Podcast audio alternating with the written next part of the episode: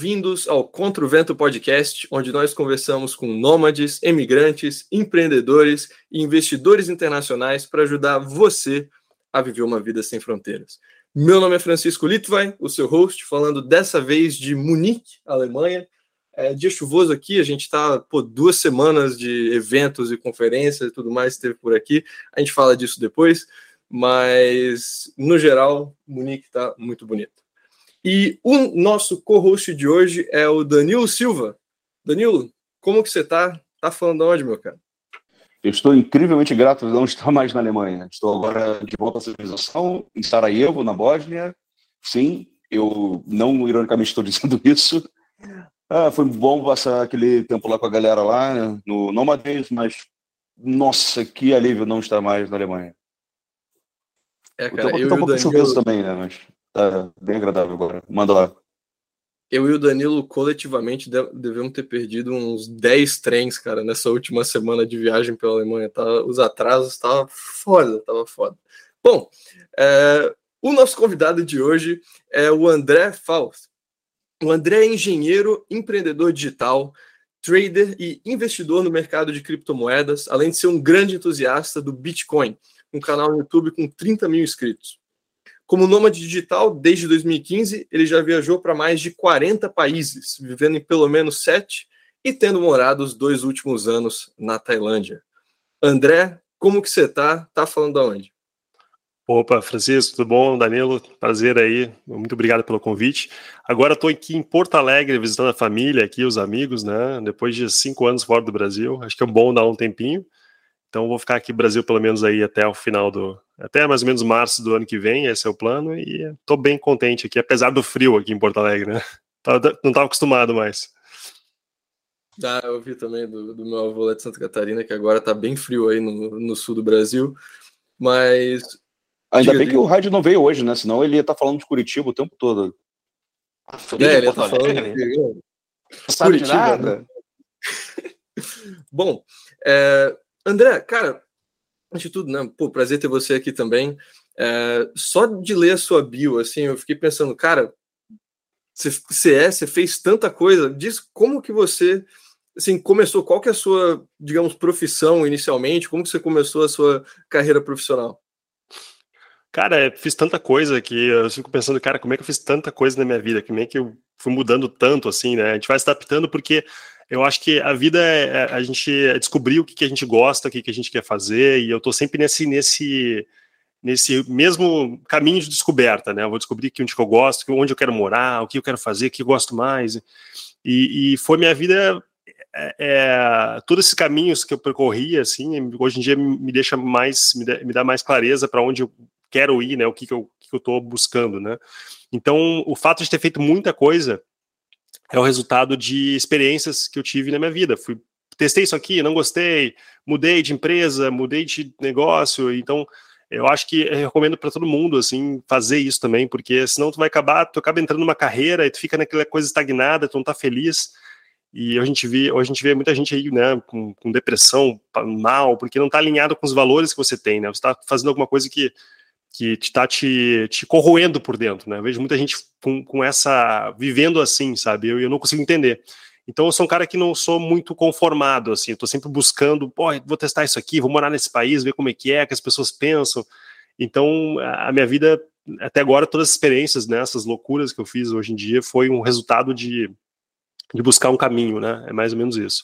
Que ainda estou percorrendo, estou tentando achar o caminho. Não é que não quer dizer que eu achei, acho que vai demorar um tempinho ainda mais, mas estou bem próximo aí, eu posso dizer, tá? De conseguir buscar. Então eu comecei minha carreira com, é, assim, resumindo, né? Eu fui, é, fiz engenharia, estudei engenharia na PUC, controle de automação. É, sempre gostei da parte mais de tecnologia, fui programador também um tempo, trabalhava com programação, computadores, enfim, meio nerd, sempre gostei, né? Começou com infância já gostava de computadores e, e coisas assim, fui, sempre fui bom em exatas matemática, que, que, que, que, eu, que eu gosto mais. Me formei em engenharia e comecei a trabalhar no mercado, né, e vi que, ao longo do tempo, vi, cara, isso aqui não é para mim, ficar fazendo trabalhar com máquina, ir para chão de fábrica, negócio não, não vou ficar feliz, sabe? Daí eu pensei, e eu não gostava da, do, do, do, fato de estar numa, numa empresa e trabalhar com outras pessoas e ter que seguir as regras que as pessoas definem para mim e e, e eu não podia, às vezes, né, botar minha, minha, minha opinião em tudo ali, era um pouco complicado, me sentia preso, né? E eu comecei a perceber que um caminho, o único caminho para mim ser para eu ser feliz é, no caso, uh, buscar algo que eu possa eu mesmo fazer. Né? Daí eu comecei a despertar o empreendedorismo. Vi que, pô, eu quero, eu quero fazer alguma coisa, não quero que as pessoas definam o que eu tenho que fazer, o que, que eu... eu fui para o caminho mais empreendedor. Mas aí, antes disso, eu passei pela consultoria, fiz consultoria de gestão um tempo também. Uh, e é um, um, algo muito político, né? Um, é um trabalho muito político com empresas, né? E é algo que também me incomodou, porque eu, não, eu detesto essa parte política, né? Game of Thrones, né? Que pessoal é, sim, não, não, é insuportável para mim. E daí eu vi que, cara, não tem jeito, não tem. Se eu trabalhar para alguém, para alguma empresa, eu não vou ser feliz. E eu comecei daí a, buscar trabalhar com internet. Né? Daí, um dos livros que mudou a minha vida foi aquele livro do Tim Ferriss, né, que vocês devem conhecer, o Four Hours Work Week, né, e daí li, li aquele livro ali, cara, pensei, pô, é isso aí, eu vou ter que trabalhar com internet, começar a buscar uh, alguma coisa, e daí comecei a trabalhar com, montar negócios digitais, em 2015 ali eu, eu, montei a minha agência digital, foi o primeiro negócio que eu tive, né, que ela tá até hoje aí ativa, né, mas hoje bem mais, assim, eu não tô tão ativo na, na empresa, e... Um, e daí eu comecei a montar negócio e foi indo, cara, foi indo. Hoje em dia tem, tem empresas nos Estados Unidos de e-commerce, tem outros negócios. E também investindo, né? Em 2014, quando eu comprei primeiro Bitcoin, sem saber que eu estava fazendo lá, comprando Bitcoin, sem total noção, pela tecnologia, pelo, pelo, pela coisa mais de curiosidade. E depois que eu comecei a entender mais o Bitcoin, e, em 2017 comecei a operar, comprar e vender né, de forma mais intensiva, e hoje em dia, cara, para mim é, é incrível, assim, né? Tá do mercado de, de criptomoedas. Acho que o Bitcoin está tá numa iniciando uma revolução aí que vai demorar bastante tempo ainda, né? Tem um longo caminho. E tô assim, cara, Bitcoin para mim é o, é o, que eu acordo, durmo e acordo pensando, sabe? Bitcoin. É isso. É, e, e daí nesse caminho fui viajando, cara. Eu fui, eu, eu, eu comecei a, a, a viajar. Eu fiz meu primeiro, primeiro intercâmbio, na verdade, eu fiz. Fui para a França, eu fiz engenharia mecânica na França em 2000 foi 2010, eu fiz um ano lá, eu ia ficar dois anos e fazer o duplo diploma na França de engenharia mecânica, e eu acabei não gostando de engenharia mecânica, vi que não é para mim, não gostei lá da Isso escola que eu Você estava estudando? Não. Isso eu estava estudando, quando estava estudando, é.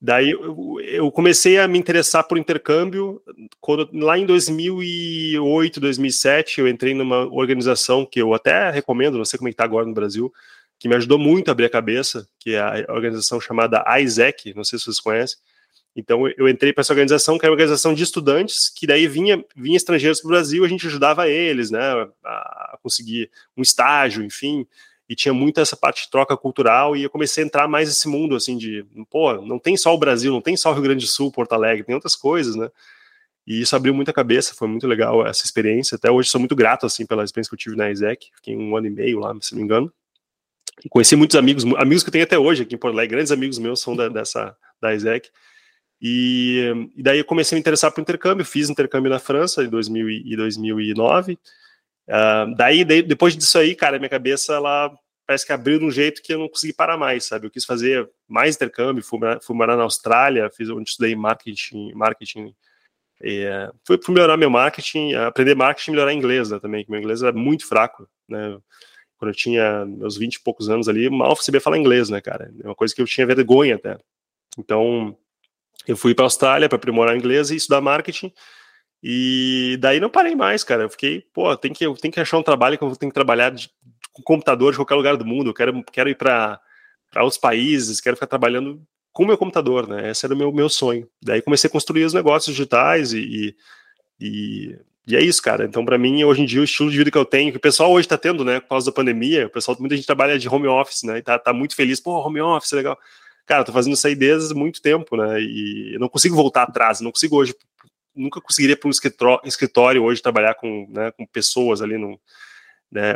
Não que eu não goste de pessoas, mas o ambiente de estar no escritório né, é uma coisa que não me, não me agrada. Sim. E, hum, então, é assim, para mim. acho que a gente acaba ficando meio que mimado, assim, nesse sentido de que, pô, uma vez que você experimenta essa autonomia, é muito difícil de querer algo diferente. Assim, eu também, a minha vida profissional inteira foi só home office. E, cara, eu não sei se eu conseguiria, assim, mesmo que a 7 em algum momento quebre e tal, ainda vou tentar fazer mais alguma coisa para continuar nesse, nesse estilo de vida, porque não, é muito diferente, é muito diferente. Totalmente, totalmente. É, e, mas é, para mim foi bom ter trabalhado muito tempo em escritório e ver realmente que eu não gosto disso, sabe? Eu tive cara, eu, eu para mim eu me lembro que tocava a musiquinha do Fantástico domingo, eu ficava, porra, acabou o fim de semana, eu ficava desesperado, entendeu? E daí eu sabia que eu tinha que acordar na segunda-feira, ir para traba trabalhar. Eu, eu, na consultoria, eu pegava avião, ônibus super cedo na segunda-feira, odiava domingo. Domingo da noite, para mim, era o, era o dia assim que, nossa. Hoje em dia, para mim, não faz diferença se é domingo, se é sexta, se é segunda. Eu tô feliz todo dia, cara. Tô, tô todo dia animado, acordo, sabe? Olha o dia, assim, o sol, fico, pô, que, que legal, sabe? É outra coisa, cara, é outra vida, entendeu? Então, eu acho que é isso, as pessoas têm que descobrir o que elas querem, o que, que elas gostam e, e levar, né, se esforçar de, de conseguir, sabe, às vezes abdicar de algumas coisas, assim, que pessoas têm, às vezes, um salário, né, tem um, tem um, estão recebendo um salário ali, às vezes o cara tá com medo de, de sair da empresa, de começar um negócio, mas, cara, eu posso dizer para mim, pela minha experiência, não foi fácil, mas valeu muito a pena, entendeu? O sacrifício que eu tive, assim, foi lá em 2014, 2015, de sair, de tomar a decisão de pedir demissão assim na empresa e querer fazer uma coisa por minha conta própria, foi muito bom, assim, foi um choque, né? Foi uma coisa, né? E mudou minha vida, cara. E eu sou grato assim pelas decisões malucas que eu tive.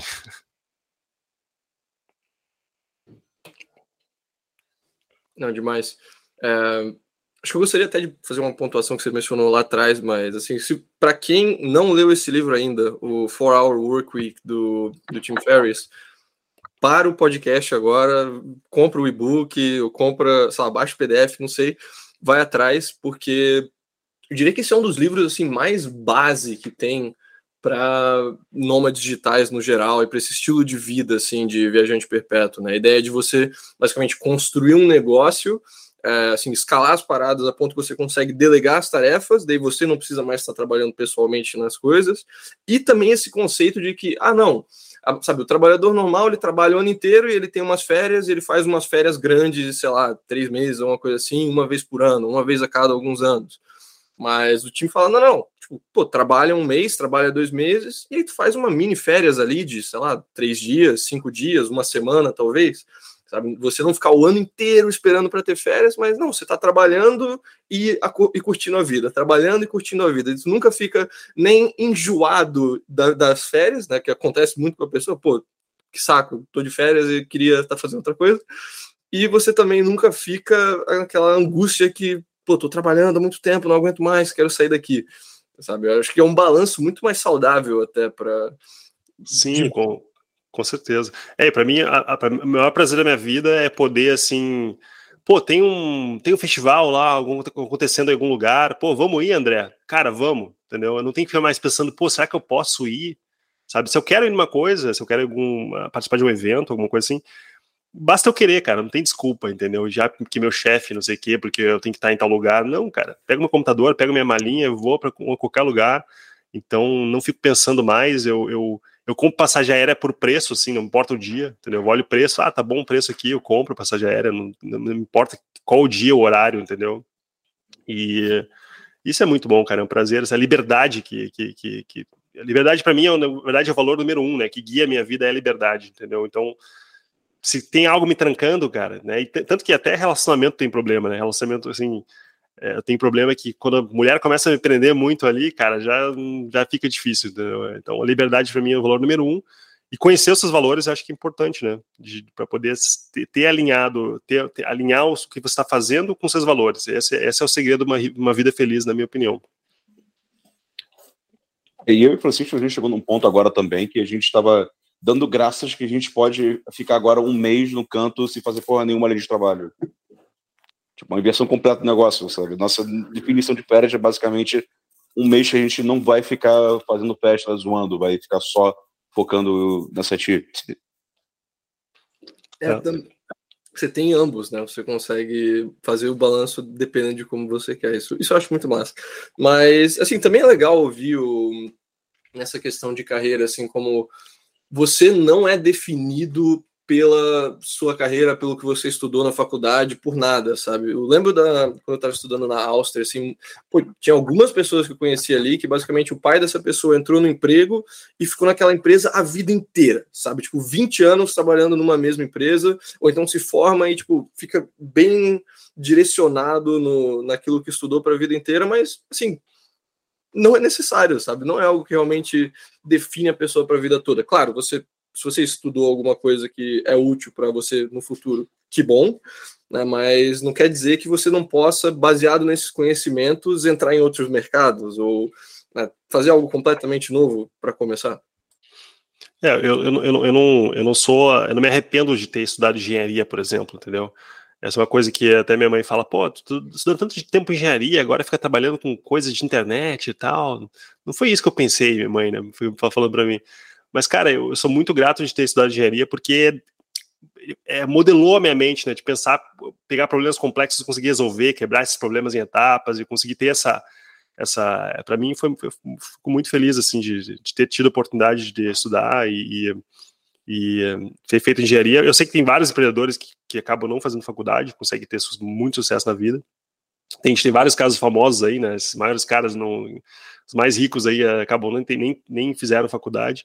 Mas eu acho que recomendo para as pessoas que quem puder né, fazer a faculdade, sim, faça, estuda alguma coisa que, que goste, porque vai te ajudar a pensar e raciocinar. Né? Acho que isso é muito interessante.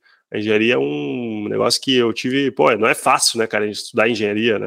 Quebrava muita cabeça, mas eu, eu, eu agradeço muito, assim, pela, pela, pela essa oportunidade que me ajudou bastante. Eu acho que no geral, assim, né, vale vale a pena a pessoa investir na própria educação e faculdade também é uma forma de investir na própria educação, apesar de né, das reclamações eventuais que a gente possa ter em relação ao, ao sistema tradicional de ensino. Mas, pô, legal. Então, você fez intercâmbio para a França, você fez intercâmbio para a Austrália, mas isso, assim, intercâmbio, você vai e volta, né? Quando que foi o momento que você decidiu realmente sair e, pô, agora eu vou viajar ao mundo, agora eu vou fazer algo diferente? É, foi 2015, já estava com planos assim de, pô, quero começar a viajar o mundo. Eu comecei a olhar, na época tinha muito, o pessoal falava bastante da Tailândia lá em Chiang Mai, né? Você deve ouvir falar de Chiang Mai. E sim, sim. daí, daí na época, pô, a gente estava estudando, tava eu com meu sócio, a gente conversando sobre isso, pô, vamos para Tailândia, vamos para Chiang Mai. O plano é ir para Chiang Mai. Né? Esse era o plano que a gente queria fazer. E só que para chegar lá a gente não queria ir direto, a gente queria viajar, ir para Europa e tal. E daí a primeira viagem que eu, que eu planejei, assim, fora do Brasil, a gente fez outras viagens dentro do Brasil, né? Foi esse plano de ir para Chiang Mai. E foi um momento até que eu tava, foi um momento meio dramático na minha vida, eu tava namorando também, tive que terminar o namoro, eu tava morando no Rio de Janeiro, eu, eu, eu tava, tava no Rio de Janeiro ah, morando e trabalhando lá, né, e daí eu acabei ficando, depois que eu saí do trabalho, eu fiz amigos e acabei ficando por lá, e, e daí eu saí do Brasil, fui, fui para Tailândia, primeira vez lá em 2016, daí eu morei lá três meses, foi bem curto assim, a primeira experiência. Uh, fui para Tailândia, Bali, uh, Bali, fiquei fissurado Bali para mim, tanto que eu depois eu meu outro eu, eu nem tinha plano de ficar na Tailândia essa última vez, eu estava com plano de ficar em Bali, era, era meu plano de ficar lá, né, acabou não dando certo por causa do Covid, né, infelizmente. Um, mas 2000, 2015 começou o plano, 2016 eu consegui executar esse plano de sair, né? E daí eu fiz um tour, assim, fiquei mais ou menos, não lembro quantos meses ou quase um ano fora. Foi a primeira experiência uh, de fazer, assim, saí em 2016, voltei em 2017, acho que foi um ano, e, um, um ano e meio fora, uma coisa assim. Um, e foi muito bom, cara. Foi assim, nossa, o computador, eu vejo no computador, eu me senti o James Bond, né? Computador na, na, na mochila, uh, tocando a agência lá pela internet, né? E e ao mesmo tempo ali investindo em cripto, foi, foi muito louco, assim, a, a, a experiência, né, um, e daí, daí 2017, 2017 que eu tinha comprado 2014 Bitcoin, né, e, em 2017 eu comecei a ver, pô, comecei a ver o Bitcoin com os outros, outros olhos, né, comecei a, a trabalhar essa parte de especular e comprar e vender, né, uh, mas era muito, foi muito legal a, primeira experiência de viajar, assim, cara, de morar fora em outros países, né, uh, mas eu acabei não ficando muito tempo, assim, muito tempo, uh, assim, pô, vou ficar no país morando um ano, né? Porque acho que morar no país três meses é muito diferente se você vai morar um ano no país, né? Então, em 2018, quando eu voltei, estava no Brasil de novo, eu decidi que eu queria ir para a Alemanha. Eu fiquei na cabeça, não, quero para a Alemanha, porque eu estava, estudei alemão muito tempo, né? Uh, família de origem alemã, eu queria ir para a Alemanha ficar um tempo. Na verdade, meu plano, inclusive, era fazer intercâmbio na Alemanha, na época da faculdade, não consegui, acabei indo para a França, é onde eu consegui essa bolsa, né, da minha faculdade. E daí eu decidi, cara, vou para a Alemanha, vou fazer uma base lá, vou para Berlim. Esse era o plano que eu tinha na cabeça. E daí fui, cara, fiz o visto, fiz um visto aqui, não, infelizmente não tenho passaporte é, europeu. Fiz um visto aqui, fui para Berlim. Cheguei lá em Berlim, cara, era outra coisa, uma coisa, é, assim, a experiência que eu tive de visitar Berlim e morar em Berlim foi impressionante a diferença, o choque que eu tive, assim, né? Que quando tu mora na, no país muito tempo, e, e Berlim eu fiquei praticamente na Alemanha um ano, um ano e pouco, uh, morando lá, eu comecei a ver as coisas com outros olhos, né? E comecei a dar conta que, pô, esse aqui não, esse país não está alinhado com os meus valores, né? Porque, cara, Alemanha, Europa, os caras é, são, é muito esquerdismo lá, né? O pessoal é muito esquerdista, assim, desculpa, né? Mas eu não, não conseguia ficar lá. Eu me sentia mal, né? Porque eu queria trabalhar, queria fazer coisas, eu via a galera só queria fazer farra, né? O pessoal achava o pessoal um pouco preguiçoso, assim, meio. Né? Não conseguia. Eu encontrei poucas pessoas que tinham a mesma mentalidade de querer crescer, empreendedor lá. Encontrei, fiz dois amigos, assim, que tinham essa mentalidade. O resto da galera bem. Muito fraca, assim, sabe? Muito muito assim, não muito preocupada, porque eles têm benefícios, né, do Estado toda hora, aquele, né? E eu não tinha aqueles benefícios. Muito fácil, né? Chega num ponto que a pessoa não perde aquele fogo. Exatamente, cara. Então, ao ponto assim do cara, pô, o que que tu faz a vida? Não, né? O cara fica, fica, fica o dia inteiro fumando, fumando no parque, né, recebendo ajuda do governo, entendeu? Então, é, Berlim para mim foi um pouco disso, assim, esse choque de, pô, cara, não dá, sabe? Eu gostei da experiência, fiz muitos amigos lá e, e conheci muita coisa, tive experiências de vida, experiências de vida muito forte em Berlim, mas eu tive que sair do país, né? Porque eu não não não, não estava alinhado com meus valores, assim, né? É que Berlim também não é bem Alemanha, tá? Desculpa quem tá ouvindo aí que conhece a Alemanha. Eu sei que a Alemanha tem outros lugares, mas eu não consigo morar em cidade muito pequena também, né? Então, para mim, é Berlim ou Hamburgo. As outras cidades são relativamente pequenas. Tu tá em Munique agora aí, né? Francisco. Munique, é, Munique até assim, ok, né? Mas é, é bem é, é, é, é, diferente. É um pouquinho, eu, eu acho uma cidade um pouco chata, entendeu? É um pouco. Não, eu tô aqui só para visitar amigo, tá? Eu só vou ah, uma tá. semana, mais do que isso na Alemanha, já é meio. Já começa é. a ficar a sanidade mental. Mas eu queria perguntar, você começou a falar de choque cultural. Cara, você falou de choque cultural indo para Berlim, mas assim, como que foi descer em Bali, descer na Tailândia, porque pô, assim, a maioria do Brasil, dos brasileiros que vão para o exterior, eles vão para Estados Unidos, vão para Portugal, vão para Europa, talvez Paraguai, Argentina, Uruguai também, mas são países que são culturalmente muito mais próximos do que, os, do que o Sudeste Asiático. Né? Então, como que foi assim chegar lá em Bali, chegar lá em Chiang e ficar meses morando num país assim completamente diferente? Cara, é, é, muito, assim, muito interessante né, de, ver, de ver coisas que a gente não vê no nosso dia a dia na Europa, no Brasil, né? Na cultura western, a gente não tem essas algumas coisas que eles fazem lá. Mas ao mesmo tempo não é aquele choque, nossa, vou chegar lá e tudo diferente, porque tem muito, hoje em dia tem muito estrangeiro morando no país. E a maioria dos meus amigos, infelizmente, a maioria dos meus amigos eram estrangeiros, né? Então era difícil de fazer amigo tailandês, né? Infelizmente, porque a cultura é tão diferente, cara, é tão diferente que eles não tem uma conexão, não conecta, entendeu? É, é muito estranho. Eu não tinha amigo tailandês ou, ou balinês, eu não conseguia, sabe, ter uma, uma, uma, uma amizade com, com eles, sabe, de sair, vamos fazer festa junto e tal. Né? Então, era um pouquinho difícil, até, até mulheres, por exemplo, não conseguia, sabe, uh, relacionar, assim, de, pô, vamos sair, fazer, não, não, não rolava, assim. Então, infelizmente, a maioria dos meus amigos o círculo social que eu tinha lá era de estrangeiros, né? Esse é um ponto que, que as pessoas às vezes ficam um pouco, até um pouco preocupadas, pô, eu vou para um país meio exótico, tá? Como é que vai ser? Cara, tu vai chegar lá, não vai ter, tu vai encontrar, a maioria das pessoas vão ser né, ou europeu, americano, entendeu? Muito brasileiro por tudo. Mas assim, tem sim uh, o, a comida, né? Essas coisas que tu vai ver lá, os, os tailandeses, e ver como as coisas funcionam no país. Isso é interessantíssimo, interessantíssimo de ver. Eu gostei muito da, da de estar lá. O, o, chegava o ponto que eu já estava até entendendo, mesmo sem estudar tailandês, eu estava entendendo já que estavam querendo dizer, porque repete, né, toda hora aquela mesma coisa.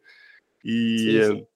Então, uh, é muito, assim, tu pega a cultura, mas tu não consegue ter uma imersão total, porque tu não tá com um círculo de, de, de amigos tailandeses, tu acaba não entrando nisso, né?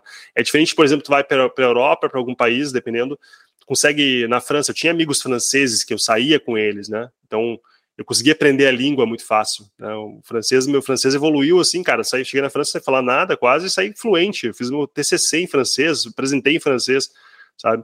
Uh, a Tailândia não, cara, eu saí de lá sem falar nada de tailandês, praticamente. Entendia, assim, mas não, não falava, porque não tinha essa imersão cultural. Mas as coisas lá, comida, né, a, a, a, arquitetura, cara, tá num, parece que tá num país alienígena, né? Aquela impressão, pô, um negócio muito diferente, as estátuas de Buda. Então, tu fica assim, achando que tu tá numa primeira impressão, né? Depois tu acostuma, depois tu acostumando, assim. Até hoje eu acho estranho, chego em Porto Alegre, não tem uma estátua de Buda aqui, eu fico... o que, que, tá acontecendo? O que, que tá acontecendo, né? Eu ver o Cristo Redentor, caraca. É. o... é isso, isso é algo que assim, acho que é bem cultural da, do Sudeste Asiático, da Ásia no geral mesmo, né, cara? Porque se tu vê até mesmo nos programas de imigração e tudo mais, assim, eles estão muito felizes em ter você lá por alguns anos, mas você não vai conseguir uma residência permanente você não vai conseguir se tornar cidadão de lá. Cidadão, esquece, assim, praticamente em todos esses países daquela região. Você pode viver lá a vida inteira, você nunca vai se tornar um deles, sabe? Você nunca vai se tornar um, um nacional daquele país. E muitos ali também, por exemplo, têm restrições para poder ter imóveis, por exemplo, como estrangeiro. Eles são muito mais. A nossa sociedade a gente quer manter, enquanto, sei lá, se você vai para a América Latina, é completamente assim aberto para imigração. Tu vira um cidadão do país em, sei lá, dois, três anos, na maioria dos casos. E você também, né, pô, se integra muito mais com, a, com o pessoal local. Acho que até mesmo aí no leste europeu dá para falar um pouco disso, né, Danilo? Nossa, de Balkans é a mesma coisa que a América do Sul, cara. O jeito das pessoas, assim, só a língua que é diferente. De resto, assim, o jeito que as pessoas interagem, sabe, o calor humano, essa coisa assim de querer integrar todo mundo. Quer dizer, ao mesmo tempo tem uns certos conflitos, assim, né? Tipo, Bósnia, Sérvia tem alguma história meio recente, né? Mas, tirando isso, é todo mundo muito, assim, tentando agregar, sabe? É, é muçulmano aí, né? Mas apesar de ser muçulmano, não tem, assim, é, é um muçulmano Cara, de boa. Deixa eu dar um, um, exemplo de como muçulmano de boa são os bósnios. Eu cheguei em Sarajevo e tem um monumento, tem uma chama e tal, assim, acho que é da, das vítimas da Segunda Guerra Mundial. Aí tu tem ali, chegou ali, tem uma família tirando foto, aí quatro, quatro mulheres, né? Uma que eu, eu imagino que seja mãe, com o traje, sabe, típico, só mostrando o rosto e as mãos. E da outra ponta tá uma, provavelmente uma das filhas, né? Eu não sei perguntando para saber a relação das pessoas ali, mas eu imagino que seja filha. E ela, tipo, todas as cirurgias plásticas, fazendo biquinho, empinando a bunda, sabe? Sabe? Da mesma família, da mesma foto. Sabe? Isso é. Isso eu acho que é a melhor forma de ilustrar o que é a Bósnia. Sabe? Outra coisa que na frente do hotel tem uma sex shop. Totalmente diferente do que a gente teve no Marrocos, cara. Experiência totalmente diferente. Tipo, a gente, alguns episódios atrás, falou da experiência do Marrocos, que o Chico quase foi preso porque estava andando de mão dada com a menina, sabe? É, a, Bósnia tem, a Bósnia tem uma história muito engraçada. Eu fiquei um mês aí na, em Sarajevo. Aliás, uma cidade muito bonita, aconselho todo mundo visitar. O pessoal não tem noção do que é a cidade. Eu achei fantástico. Eu fiquei assim, nossa, parece um, sabe, um condado, porque tem umas colinas em volta, né? Que até, inclusive, a cidade foi sitiada durante a guerra lá. Bem interessante a história. E foi engraçado que eu saí da Sérvia, fiquei três meses na Sérvia lá, na Sérvia, né? E, e daí eu, pô, fazendo festa, tal, loucura, festa, festa, demais. Daí a gente foi, pô, vamos pra Bósnia, Bósnia deve ser bom também, vamos pra Bósnia. Chegamos lá e a gente sabia que era muçulmano, mas assim, tinha muçulmano, tinha muçulmano, né? Eu sabia que até que era tanto, achei que era menos. E, cara, a gente chegou exatamente na semana do Ramadã, cara. Na semana do Ramadã na Bósnia. Daí não tinha nada para fazer, tudo parado, assim. E. Um, mas, assim, realmente, o fato de ter mais muçulmano, o país é um pouquinho mais, assim, né? Não é tão, não, não é tão assim, para quem quer se divertir ali, é um, pouco, um pouquinho mais, né? Tem coisas, assim, que eles não acabam não fazendo ali. As mulheres são mais, um pouco mais chatinhas, né? Eu, eu viajava também, eu gosto de, de, de conhecer né, mulheres e é, também é uma coisa, é um motivo que eu também gosto de viajar, né? É, não, não porque elas são, né? É, como é que o cara falava lá, ó, são pobres e fáceis, não, não por causa disso, né? Mas é, é assim, eu gostava de viajar. eu gostava de viajar, eu gosto de, de conhecer, né? uh, mulheres exóticas, é coisa que é, para mim é interessante, né, cara, de saber. E lá na Bósnia foi, foi bem complicado, assim, eu lembro que foi bem, bem difícil. A gente tava, tava, passou um mês, a gente postou, graças a Deus que vai embora agora, né, porque... Mas a cidade é muito bonita, eu gostei bastante, e, mas tem essa questão, eu acho que país muçulmano, para mim, é um, é um, acho um, pouquinho problemático, assim, eu evito agora país muçulmano, é, enfim. Eu diria principalmente no Ramadã, né, cara, que o pessoal, tipo, tá... É, não é o mês para se visitar um país muçulmano. E, e, é engraçado, tem os, o, eu fui para visitar uma cidade interior da Bósnia também, e aí até encontrei um cara que ficou meu amigo ali, né, um amigo tempo, amigo de um dia, assim, né, bem loirinho, alemãozinho e tal, todo, né, e o cara assim, e aí, pô, tá fazendo o que aqui? Pô, vamos comigo lá no, no vamos rezar lá no, mosteiro lá, vamos junto. Mesquita, eu, mesquita. Eu, e a mesquita, é, daí ele me convidou e, pô, pô, esse cara é muçulmano, não pode ser, o cara todo assim, né, todo alemão, todo europeu, assim, né, engraçado ver esses caras com europeus, assim, totalmente ver fisicamente, mas são, são, muçulmanos, né? E vão, vão rezar na mesquita. E fui lá com ele rezar, foi engraçado, foi bem, foi bem interessante a experiência. Que maneiro. É, bom, assim, você morou então um ano e pouco em Berlim, não foi? Um de ano. Depois disso, assim, como, como que foi? Dali que você realmente partiu para a vida nômade completa, que você decidiu, não, não vou ficar mais, mais de um ano em uma cidade? Com, qual que foi a, a trajetória? É, então, a questão de Berlim também, que é o motivo que eu saí de lá foi nesses fatores que eu comentei, e também a questão dos impostos, né, cara? Vi que eu me ferrar com o imposto lá, entendeu? E daí comecei a me dar conta, pô, eu não posso morar em qualquer lugar, infelizmente, né? Eu vou ter que ver um lugar que eu consiga, uma forma que eu consiga viajar o mundo sem ter que ficar me ferrando pagando imposto, né? Então, é, então a Europa, para mim, eu comecei a descartar por causa disso, vi que eu ia, ia, ia marchar ali nessa, nessa parte. Daí eu pensei, cara, não, não sei o que fazer, eu vou dar uma viajada, vou voltar para Bali. Esse é o meu plano. Eu gostei, gostava muito de Bali, e que é um lugar incrível, cara. Vocês têm que ir para Bali. Eu, todo mundo tá ouvindo aqui, quem gosta de, sabe, curtir, tá num lugar bonito, razoavelmente barato, não tá tão barato como era antes, mas é, qualidade de vida absurda, assim. Eu, eu tinha, eu, eu melhorei é, fisicamente, mentalmente, sabe, cara, era muito bom.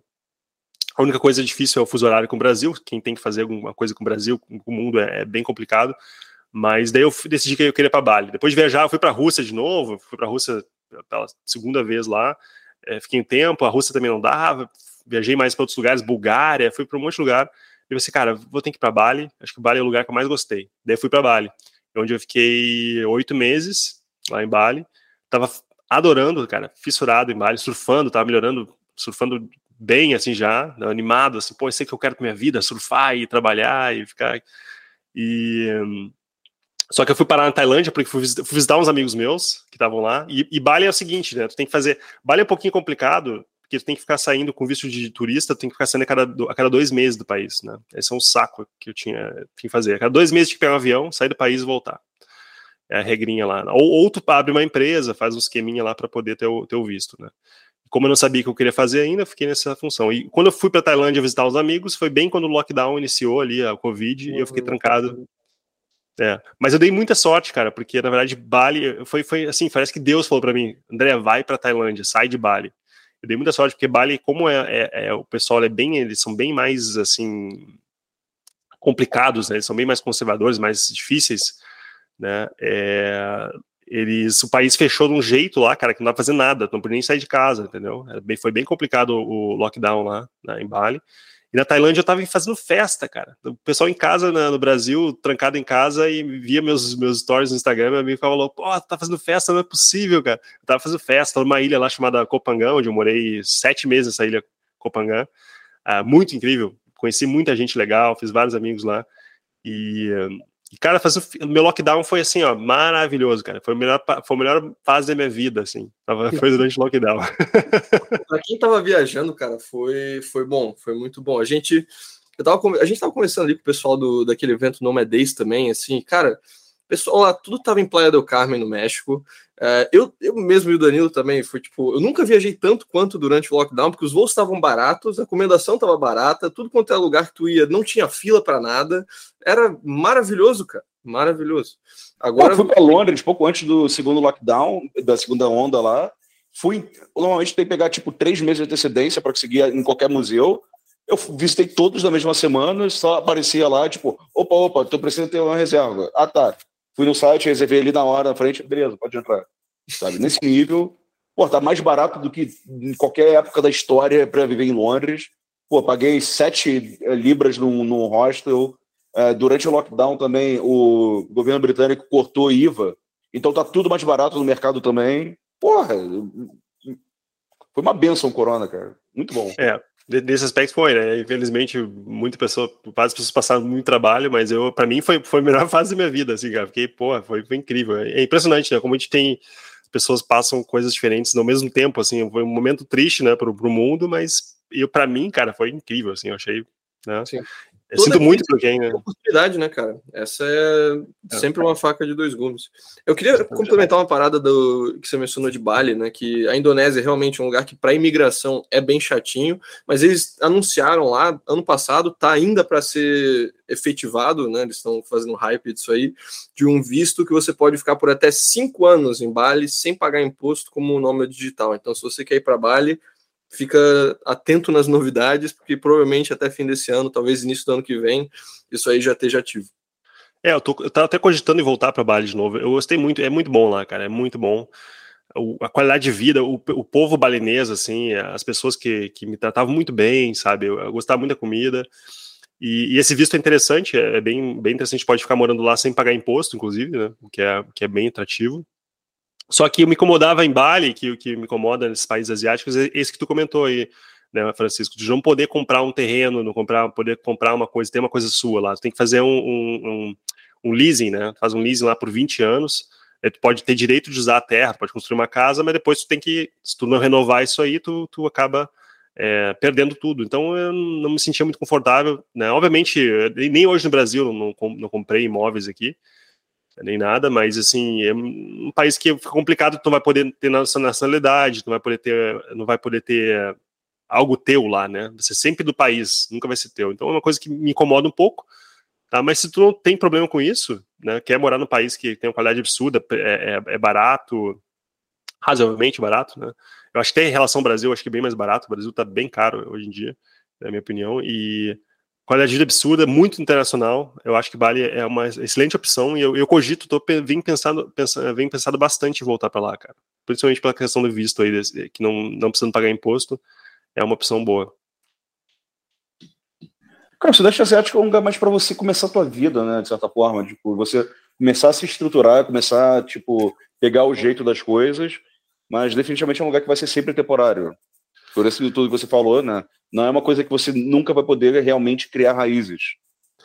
É, tem gente, tem pessoas que eu conheci que moram lá, que teve, tiveram filhos, é, moram lá direto, assim, né? Mas então na, na, em Bali tem, tem muita gente que, que acaba morando lá, que se apaixona e quer ficar lá. E eu, eu conheço vários brasileiros que moram muito tempo lá. É, inclusive, eu, falo, falo, eu sempre mando mensagem para eles no, no, WhatsApp: Ei, cara, como é que tá Bali? Tá, já posso voltar? sempre pergunto para eles como é que tá lá. E tem gente que mora direto, cara, entendeu? Tem empreendedores que ganham bastante dinheiro, estão lá, mas tá sempre naquela situação, né? Tu nunca. A tua casa, tu quer montar uma casa tua, aquilo não, é, não vai ser teu, né? Tu vai poder deixar para teus filhos um dia, tu vai. E, e também a questão de. Pô, tu vai ter um. Tiver família lá, né, cara? Em Bali, é uma coisa bem. É bem assim, eu acho meio maluco, assim, sabe? Mas, enfim, talvez um dia, não sei, não posso dizer não também, né? Sim. Como que você compararia, assim, considerando que você já ficou nos dois países bastante tempo, a Indonésia, né, Bali e a Tailândia, assim, prós e contras comparando um ao outro? Cara, um, é, é, bem parecido, é, é, é, é bem parecido, assim. Um, a Tailândia é um pouquinho mais uh, flexível, assim, em termos de visto, uh, eu acho mais fácil. Para brasileiro, tu consegue ficar três meses lá fácil. Tu vai para lá três meses, ninguém te pergunta nada. Tu sai e volta, pega mais três meses. Enquanto, enquanto europeu, por exemplo, americano, só consegue ficar só consegue ficar um mês no, no, no país, né? Um mês ou dois meses, acho que é um mês só. Ele é bem, bem mais complexo. O brasileiro tem vantagem. O visto, o passaporte brasileiro é muito bom no final, né? Consegue ter, ter vantagens na, na sudeste, sudeste asiático. Então, aconselho assim. A Tailândia, tu vai três meses, fica fácil lá, cara. Tu vai aproveitar muita coisa. É muito bom. Ah, não tá tão barato como era antes, né? Em 2016, quando foi a primeira vez, eu achava muito barato. Eu ficava em Chiang Mai e ficava assim, nossa, cara, que maravilha, eu tô comendo aqui tudo do bom e melhor, gastando nada. Hoje em dia já tá mais caro, né? E, assim, a, a, os países são, são, parecidos, assim, eu diria, até a parte política, né? Eu acho que Uh, é uma coisa que também que incomoda um pouco. O que me incomodava na, nesses países asiáticos, sudeste asiático é que tu não tem um pouco, não tem segurança jurídica, sabe? Esse é um problema que me incomodava também bastante, porque até me envolvi, eu tive um problema lá na, na, na Tailândia, né? Que acabei me envolvendo com, cara, foi um problema, problemaço, me envolvi com a máfia lá tailandesa, foi um negócio surreal, é, por questão de, fui me passar a perna, fui, fui buscar ajuda, acabei sem saber, entrando com. É, a polícia não vai te ajudar, tu é estrangeiro, cara, entendeu? Não vai ter isso. Então tem muita, tem muita assim. Um, é, quem tem dinheiro manda no país, sabe? É meio que isso. Então tu não, tu não vai. Tu não vai ter uma segurança jurídica. Se tiver um acidente, por exemplo, de carro, tu. Um tailandês bateu em ti de carro, cara, já era, tu não tem que fazer, sabe? O tailandês não vai te te ressarcia, ou vai, cara vai embora e, cara, te vira aí, entendeu? Tu, é, tu, tu, é, tu, tu, não, tu nem, nem, deveria, nem deveria estar aqui no país, entendeu? Tipo, é, é meio que assim, sabe? Então, isso é uma coisa que incomoda também, né? é meio difícil ter essa, essa segurança, assim, eu me senti um pouco, sabe, eu sou uma pessoa que não tem direito nenhum no país, né? essa, essa sensação que eu tinha, pelo menos na Tailândia. Em Bali, eu não tive, como eu não tive nenhum problema em Bali, sabe, eu não consegui perceber isso, mas as pessoas falam também que se tu tiver um problema lá, cara, assim, né, o balinês, o tailandês, ele sempre vai ter prioridade, vai sempre, sempre, né, independente se estiver certo ou errado, né? Então as coisas, a política lá, a parte jurídica, assim, é bem parecido, né? Um, eu, eu vejo assim, em termos de. Isso foi até uma coisa que o, o contato nosso, o Dimitri, da franquia russa da Seti, ele está comentando, ele, fez, ele também tem um negócio chamado Singapes, que é focado no, no abrir empresas no Sudeste Asiático e tudo mais. E ele falou que exatamente isso, não tem segurança jurídica nenhuma, passa uma lei e, tipo, no dia seguinte já está em vigor, então o que era incrivelmente favorável dá, pode, sabe, dar água para o vinho no dia seguinte. A Malásia, por exemplo, era um país que ele recomendava demais, sabe, falava, assim, maravilhas do país, era fácil de imigrar, sabe, muito tranquilo, muito barato, e agora um país merda, impossível de fazer qualquer coisa de útil agora na Malásia. É, é basicamente, assim, são os lugares para abrir empresa na região são Singapura e Hong Kong. Ali que você deixa o seu negócio e aí você aproveita a vida, se diverte nos outros países, né? Mas não vá é, fazer negócios na Tailândia. É, acho que uma furada lá. Eu, inclusive, esse foi, esse foi a questão, né? fui fazer um negócio na Tailândia, né? Entre com outra pessoa que acabou me passando a perna, né? o negócio e eu tive que fui buscar ajuda e não, não tinha polícia, não tinha advogado para me ajudar, ninguém queria me ajudar, entendeu? E daí me ferrei, foi, foi bem, foi foi, foi um processo um pouco traumático lá, né? E, mas deu tudo certo no final, mas foi bem assim, eu percebi, cara, eu tô num país que, sabe, ninguém vai me ajudar, entende? Então, realmente, não faça negócio em, em, nesses países, né? Só se tiver uma segurança jurídica mesmo que possa te, te, te, te dar um suporte né, com advogado, coisa assim, que caso tiver um problema, né? As pessoas nunca pensam no problema, né? As pessoas começam a fazer. A Tailândia é muito atrativa. Eu conheço pessoas que abrem, negócio, abrem negócio lá, conheci meninos que fizeram negócio de roupa e tal. Mas, inclusive, essa menina depois ela foi roubada pela sócia dela, que era uma, uma sócia tailandesa. E ela falou, cara, não tem o que fazer, entendeu? Não tem nem o que fazer. Então, não aconselho fazer negócio nesse país. É para ir aproveitar, ficar lá, curtir, mas não faz nenhum tipo de transação com ninguém lá que, cara, pode ter problema. Isso me lembra também um vídeo, assim, que era até bem famoso em círculos libertários, que era 10 motivos porque a máfia é melhor que o Estado. Né? E foram justamente eles que resolveram o problema, né? Cara, então, é, na verdade, não, a máfia, a máfia disse que resolveu um problema, eu não sabia que era máfia. Cara, eu, eu fui tão inocente que eu não tinha noção que, que é, eu não, não sabia que, que era máfia, tá ligado? Eu, não, eu assim, não conseguia olhar pro cara e dizer e perceber que o cara era, era mafioso, entendeu? Foi uma coisa muito interessante. O cara me chamou, me chamou no escritório dele, André, vou resolver teu problema tá aqui o, negócio, vou lá te ajudar, parecer sério, engravatado, tudo, certo? Cara, tu vê o cara assim, businessman, tá ligado? Cara, sério. E daí lá adiante que eu descobri que o cara, os caras tudo mafioso, e, e, e os caras chamaram os, os mafiosos mesmo lá para pegar o dinheiro do cara que tá me devendo, né, o dinheiro, e daí o cara me ligou, ó, cara, seguinte, deu ruim, entendeu? cara, é, é, é, assim, tem muito isso, sabe? Tem, é, é lá na Tailândia é o seguinte, tu tem tu tem, é, tu tem que conseguir o pessoal que muito mafioso para lá, porque tu consegue aos pouquinhos com poder, né? Tu vai conseguindo ter uh, controle, né, de algumas algumas áreas. Aí tu pode, tu pode, inclusive vai muito russo lá para Tailândia, gente que que foge da, da, da Rússia, que às vezes o cara é fugitivo mesmo, vai para a Rússia, vai para Tailândia morar lá, porque lá eles não vão te entendeu, incomodar, e se te incomodar, tu paga a propina, entendeu? Então tem essas coisas do país que é um pouco. Tu tá no país que sabe, pô, tu não sabe com quem você está te envolvendo, entendeu? É, é, para mim foi um aprendizado de vida, assim, quando me envolvi com a máfia lá e vi que, caralho, nossa, como é que eu fui, como é que eu fui deixar isso acontecer, cara, entendeu? Eu me senti um total idiota, né? Mas a gente não tem noção, né? Aqui o Brasil eu nunca me envolvi com nada do tipo, né? Nunca, aqui eu teria, pegaria um advogado, e conseguiria achar uma solução para o problema. E, mas aqui eu não vejo, os caras lá são mafiosos assim do, do nível, tipo, né, de filme mesmo, sabe? Caras bem. Tu dá a impressão que o cara é sério, o cara não, ele é totalmente corrupto, entendeu? Ele tá ali pelo. Ele tem. Ele corrompeu, corrompe até a polícia do país, sabe? É muito, muito louco, cara. É muito louco, assim. Daí não dá para ficar no país assim, sabe? É meio. Eu acho um pouco complicado. Morar lá muito tempo. Sim. Cara, a gente mencionou assim custo de vida, a gente mencionou a questão de surf e, e de negócio, tudo mais, mas assim, em termos de outros aspectos, como que é, por exemplo, questão do idioma? Você consegue se virar só com inglês? É, precisa aprender um pouco da língua local? Como, como é que é? Cara, na verdade, eu fiquei impressionado com o Sudeste, Sudeste Asiático. Eu achei muito melhor, muito mais fácil uh, de comunicar do que na Rússia, por exemplo. Na Rússia eu passava um muito perrengue, assim, de não conseguir me comunicar com as pessoas, de não conseguir, às vezes, pedir a comida, entendeu? A pessoa entende. Isso em cidades grandes, até inclusive como Moscou ali, né? Eu, eu tinha dificuldade de, de falar com a pessoa na rua e conseguir me comunicar. As pessoas não falavam inglês na, na, na Rússia. E eu achei assim, surreal, assim, eu fiquei, nossa, como é que pode? O pessoal não fala nada de inglês, nem, nem sim e não, cara. Incrível, incrível. E já no Sudeste, Sudeste Asiático, não, apesar da língua ser totalmente né, estranha, né, totalmente, uh, né, tem nenhuma conexão com, com línguas uh, que, a gente, que a gente conhece, os caras conseguem se virar bem no inglês, eles falam inglês, cara. É, até o cara que vende, vende coisa na rua, ele consegue te vender, te entender. Tu pede comida, ele te responde em inglês.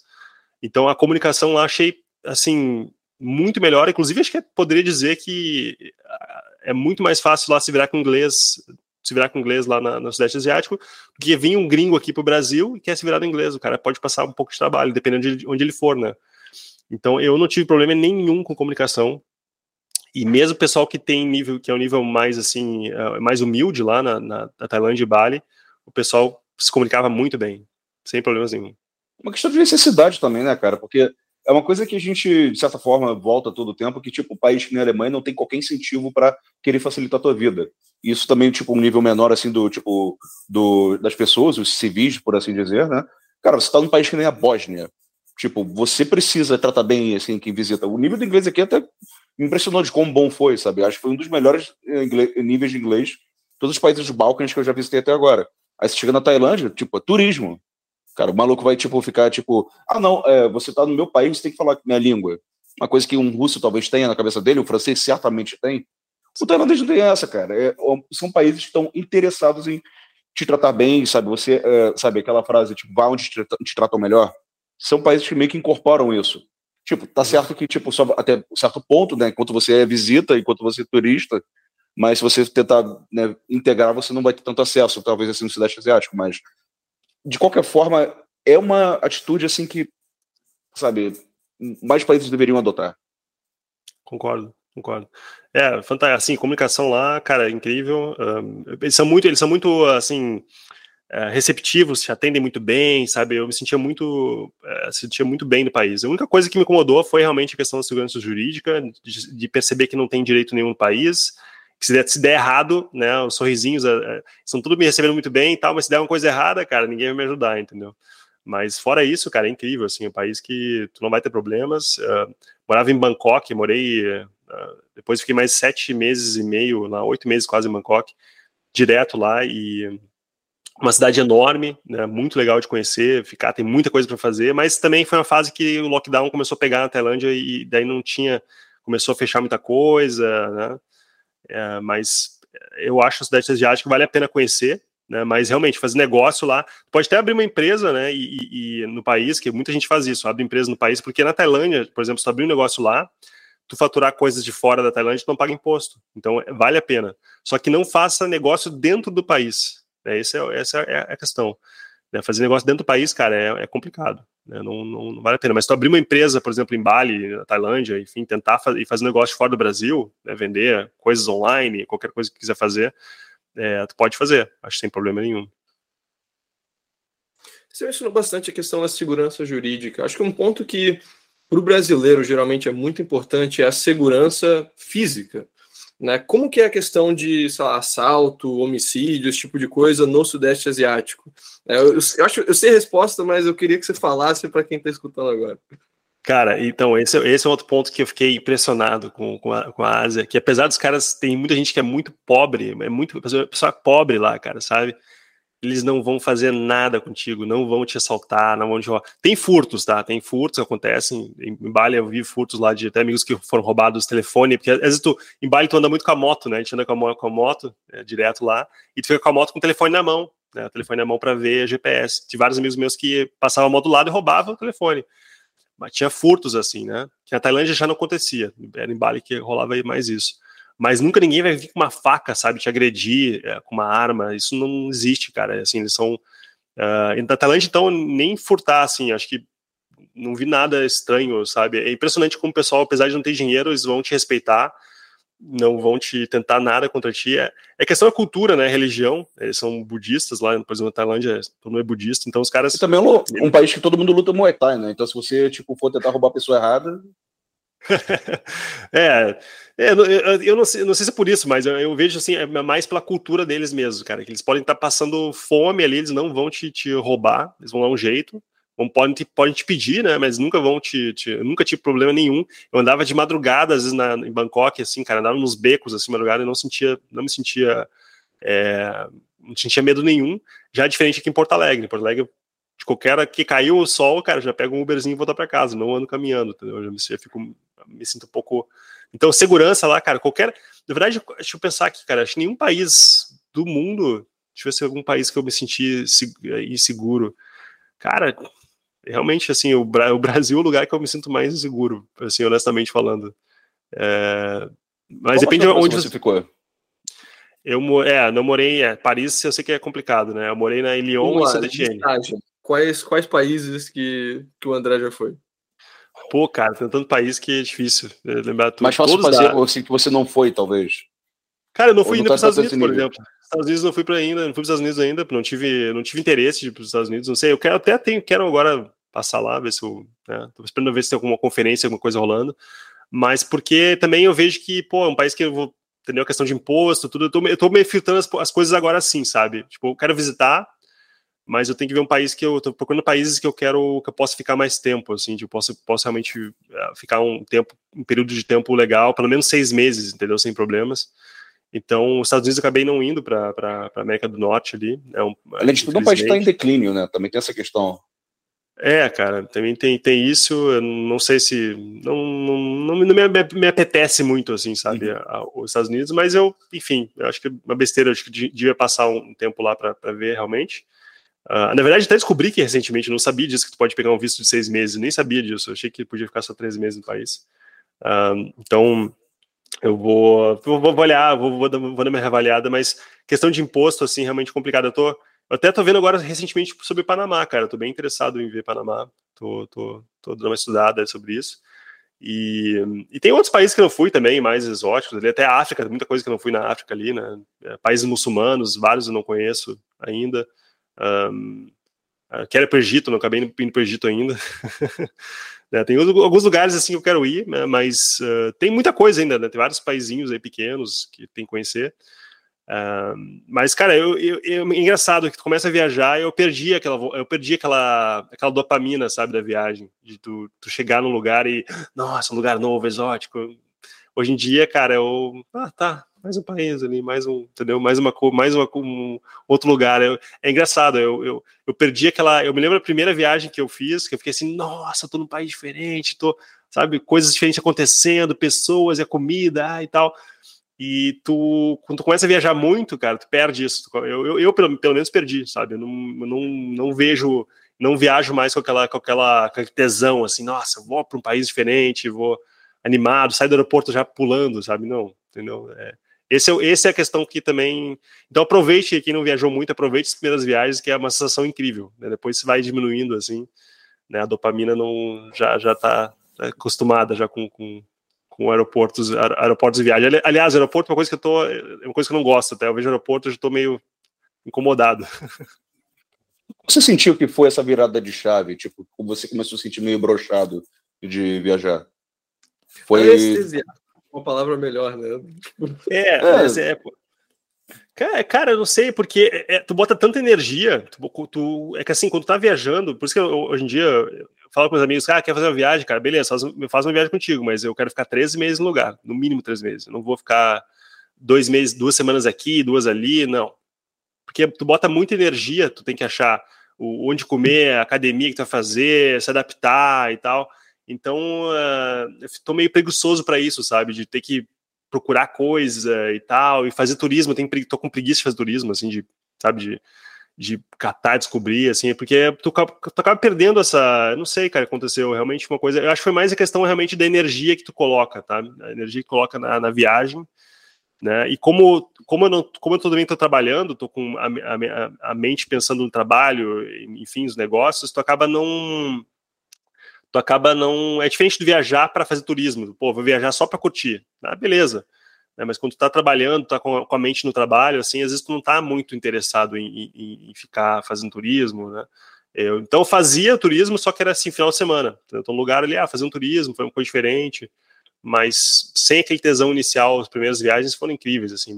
A primeira vez que eu saí do país ali, que fui para França, por exemplo, é, para Europa, né? Eu tava, cara, muito feliz. Eu tava no, no, avião, assim, olhava, nossa, aqui é a França, sabe? Uma coisa muito, uma sensação incrível. E depois isso foi morrendo, e eu não sei dizer quando que, que virou, mas eu acho que foi mais a questão da, da energia de que tu gasta com mudando para um lugar novo. Então eu gosto de viajar, mas eu sou slow travel. Eu quero ficar três meses no lugar, no mínimo, sabe? Para não pra poder relaxar, trabalhar, enfim. Sim. É, o, eu diria que assim, a parte que realmente já enjoa bem rápido é a parte, por exemplo, entrar em avião, ir para o aeroporto, é a parte da viagem mesmo, de fechar a mala, ter que fazer as coisas, porque é um tempo assim que é meio que inútil, né? Você poderia estar tá fazendo alguma coisa mais produtiva. Então, eu também estou bem a favor assim de slow traveling, no mínimo ficar um mês num lugar para poder ter uma constância, poder pegar uma mensalidade na academia, sabe, ir treinar direto, poder, sabe, ir no mercado, descobrir onde, onde é que estão as coisas que eu quero para eu ir lá, pego, cozinho em casa, sabe, ter essa constância um pouco, sabe, de você estar tá em um lugar diferente e você ainda se assim se deslumbra com coisas novas, tipo, sei lá, eu e o Danilo lá no Marrocos andando de camelo pela primeira vez. Pô, irado, sabe? Uma experiência legal. Mas poder ter essa constância também da vida de trabalho. É, um outro ponto que acho que é importante as pessoas é, saberem que a, a, questão da, de, de, faltar, às vezes, a relação humana, de ter a, amigo em volta, é uma coisa que impacta bastante também. Uh, assim, vocês estão viajando às vezes juntos, né? Beleza, é, é legal viajar junto, ter alguém para compartilhar a experiência, mas quando tu viaja sozinho, daí tu vai ficar no lugar e tem que conhecer as pessoas, tu faz alguns amigos depois de um tempo, depois de duas semanas, três semanas, tem algum amigo para sair, fazer coisas e tal, ele tá indo embora, entendeu? E, e um, então, assim, até uma coisa que eu, que eu prefiro fazer hoje em dia é ver onde os meus amigos estão, para eu ir lá encontrar eles, fazer, sabe?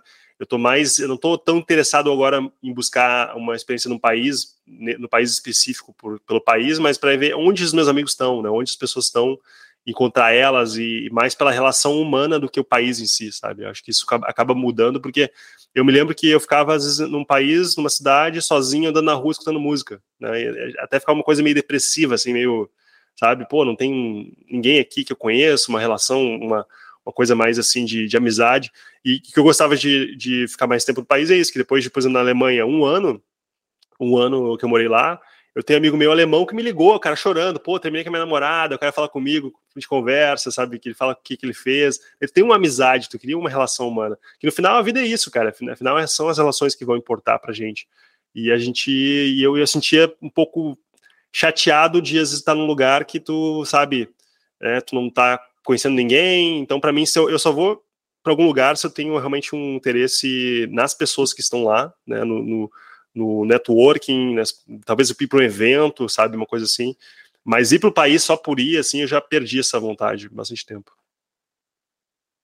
Sim, não, é algo que, assim, eu concordo 100%, eu também tenho pautado a minha o meu roteiro de viagem, assim, baseado em eventos, realmente, de trabalho, para fazer networking e tal, e também buscando ficar em lugares onde tem amigos ou onde dá para fazer rapidamente amigos. Né? Eu acho que, assim, me lembrando desse último, lá, um ano e meio de, de nomadismo, todas as memórias de, tipo, pô, eu amei essa cidade, foi em cidades em que eu tinha amigos localmente, sabe? Tipo, as cidades que, pô, Belgrado foi foda, eu tava lá com um amigo de anos, sabe? Daí mostrando a cidade e tal, pô, é lógico que vai ser massa, sabe? Né? Então, eu acho que isso é importante, é algo que Agora, quando eu vou para um lugar que eu não tenho um, um, amigo local, eu imediatamente tipo, abro o Meetup, vejo grupos que tem lá, de, sei lá, grupos de nômades se encontrando, é, grupos de falantes de alemão, grupos de brasileiros, grupos de, sei lá, qualquer coisa que der, der para se encaixar, entrar lá e começar a falar com o pessoal, porque né, senão fica chato. Viajar sozinho mesmo fica chato. Então é muito uma questão uh, que você evita a tentativa e erro, né? Porque você tem alguém na cidade que já sabe, tipo, aquele restaurante é bom, aquele não é, sabe? esse lugar é interessante, vale a pena ver, esse não vale tanto, tipo, ah, evita aquele lugar, sabe? Você já, tipo, evita todo, qualquer perrengue que você possa ter, sabe? Já é uma experiência muito mais filtrada. Exatamente. É, eu faço a mesma coisa, viu, Francisco? Eu abro também o Meetup, os eventos do Facebook, ver o que tá rolando na cidade, vou lá para ver se eu conheço gente, daí fazer um círculo de amizade inicial para dar o pontapé para tu.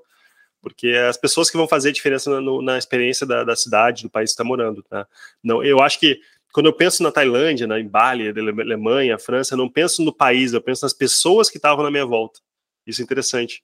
E daí, então, a experiência muda completamente, cara. Vezes, tem pessoas que falam assim para mim, pô, mas eu não gostei desse país. Pô, como não, cara? Muito legal lá, porque, porque as pessoas que estavam à volta dele lá, ou o cara estava sozinho e tal, né, a experiência muda completamente, né?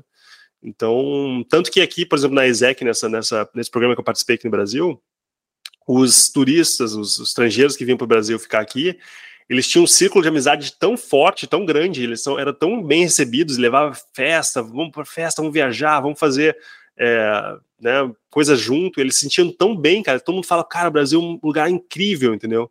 Mas não pelo Brasil, pela cidade de Porto Alegre, que, cara, Porto Alegre não tem nada aqui, sabe? Mas as pessoas que estavam recebendo as, esses, esses estrangeiros criaram uma experiência, né, que é uma experiência de vida. Então, as pessoas que vão fazer a experiência de vida de vocês, isso serve para tudo, cara. As pessoas, família, amigos, tudo. A tua vida pode mudar pelo círculo social que tu tem. Né? Isso é uma coisa que eu aprendi de tanto tempo viajando.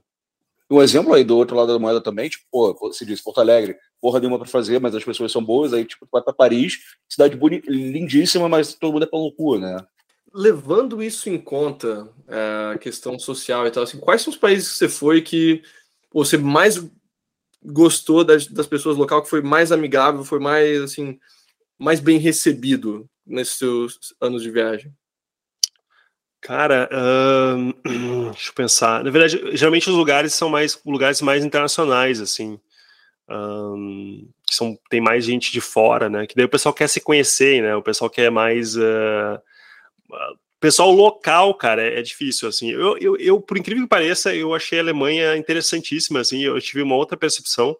Eu achei que o, pessoal, o povo alemão, eu fiz grandes amigos, assim, que são alemães mesmo, moram lá, os caras super interessados em mim, né, em conhecer minha história, e me ligam hoje em dia, pô, vamos conversar. Já bem o contrário da França. A França, cara, eu achei péssimo, sabe? Eu concordo com o Danilo aí que a, cara, a França foi uma experiência assim que eu fiquei, cara, eu fui embora do país porque eu não conseguia, sabe? As pessoas não, não elas não tinham interesse por mim, sabe? Eu, quem é o André, o brasileiro e tal. Eles tinham até, inclusive, preconceito pelo fato de ser brasileiro, é uma coisa bem estranha, assim, a forma de pensar deles. Já o alemão, os caras já não, pô, André, tal, vamos sair, vamos, me ligavam para. Então, assim, a Alemanha eu gostei bastante, não sei se dei sorte, eu tive, fiz bons amigos lá, né? É, amigos que eu pretendo levar para minha vida toda, assim, né?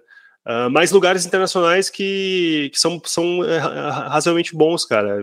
A Tailândia é um lugar que é bem internacional, Bali também é. Um, eu não tive assim. Por, por, incrível que pareça, Porto Alegre não é um lugar, entendeu? Que, que eu acho que é fácil de fazer amigos aqui. O pessoal é muito bairrista, é muito. É, é uma cidade provinciana que o pessoal fica seu grupinho, eles não estão interessados te conhecer, entendeu? Por mais que a tua história seja incrível, os caras não não conheço esse cara, entendeu? Não quero saber quem, quem ele é. Eu já tenho meu grupo de amigos, né? Já outros lugares que o pessoal já é aberto para te convidar para tua casa, para uma festa. E assim, eu achei que todos os lugares que, foram, que são mais internacionais, é, Tailândia, Bali, até mesmo Berlim, lá que, que né, a cidade nacional, mas os amigos que eu fiz lá são amigos são alemães. Eu achei bom. Eu não sei dizer um melhor lugar, cara. Eu, eu acho que o Brasil, por exemplo, é um, é um excelente lugar, né? Mas cidades como São Paulo, Rio de Janeiro, assim, São Paulo, principalmente, eu acho que achei bem internacional. Tu conhece muita gente fácil, faz muitos amigos, assim, é, pessoas que estão abertas a, a, conhecer outras culturas é, e, e, se relacionar. Acho que São Paulo é um, é um bom exemplo, mas toda cidade grande nacional vale a pena. Tem também uma questão assim, do passaporte brasileiro servir como um belo cartão de visita em muito país que tu vai, né? Tipo, eu tô a maior parte do tempo aqui no, nos Balcãs, né? É isso é uma região assim que é, tipo, bem complicada em vários sentidos, né? Tem uma infraestrutura meio decadente e tal, mas todo mundo te recebe ultra bem quando você fala que é brasileiro, sabe? Uhum. Isso, sabe, sente-o sempre muito bem recebido, sempre muito bem-vindo. É, isso é importante, saber que o pessoal não tem um... Eu me sentia mal de ser brasileiro na França, cara, é engraçado, era engraçado isso. Eu me sentia. É, Portugal também, sabe? Eu, depois de é, três anos lá, porque, sabe, em alguns bairros de Portugal, a galera. Porque Portugal é meio que 50-50, né? Ou o cara ama brasileiro, tipo, ama mais do que tudo no mundo, ou odeia, sabe? Tem um nariz meio torto, porque, tipo, ah, sabe, como assim? O Brasil era colônia e, tipo, todo mundo só pensa deles, assim, ninguém lembra que Portugal existe, sabe? É, eu gostaria de fazer um, um complemento, pelo menos essa parte. Assim, no tempo que eu passei em Portugal, os três meses lá em Cascais, a região de Lisboa, assim, eu tava principalmente com o pessoal internacional também. E, cara, a comunidade assim internacional em Portugal é muito massa, sabe? O pessoal que vai lá, é, geralmente é o europeu que quer pagar menos imposto também, por conta do RNH, que agora tá bombando, quer sol, quer praia. Né? Então, o pessoal muito, geralmente, gente fina, do surf, e muita gente fazendo negócios internacionais também. É, então, assim, eu diria que tem uma comunidade forte agora de expatriados em Portugal e você não precisa necessariamente estar interagindo com, sei lá, o português mais bairrista de todos. Eu também interagi com vários portugueses e pô, amigão, amigões, é, né, então gostaria de fazer esse complemento que né, não, não odiamos Portugal.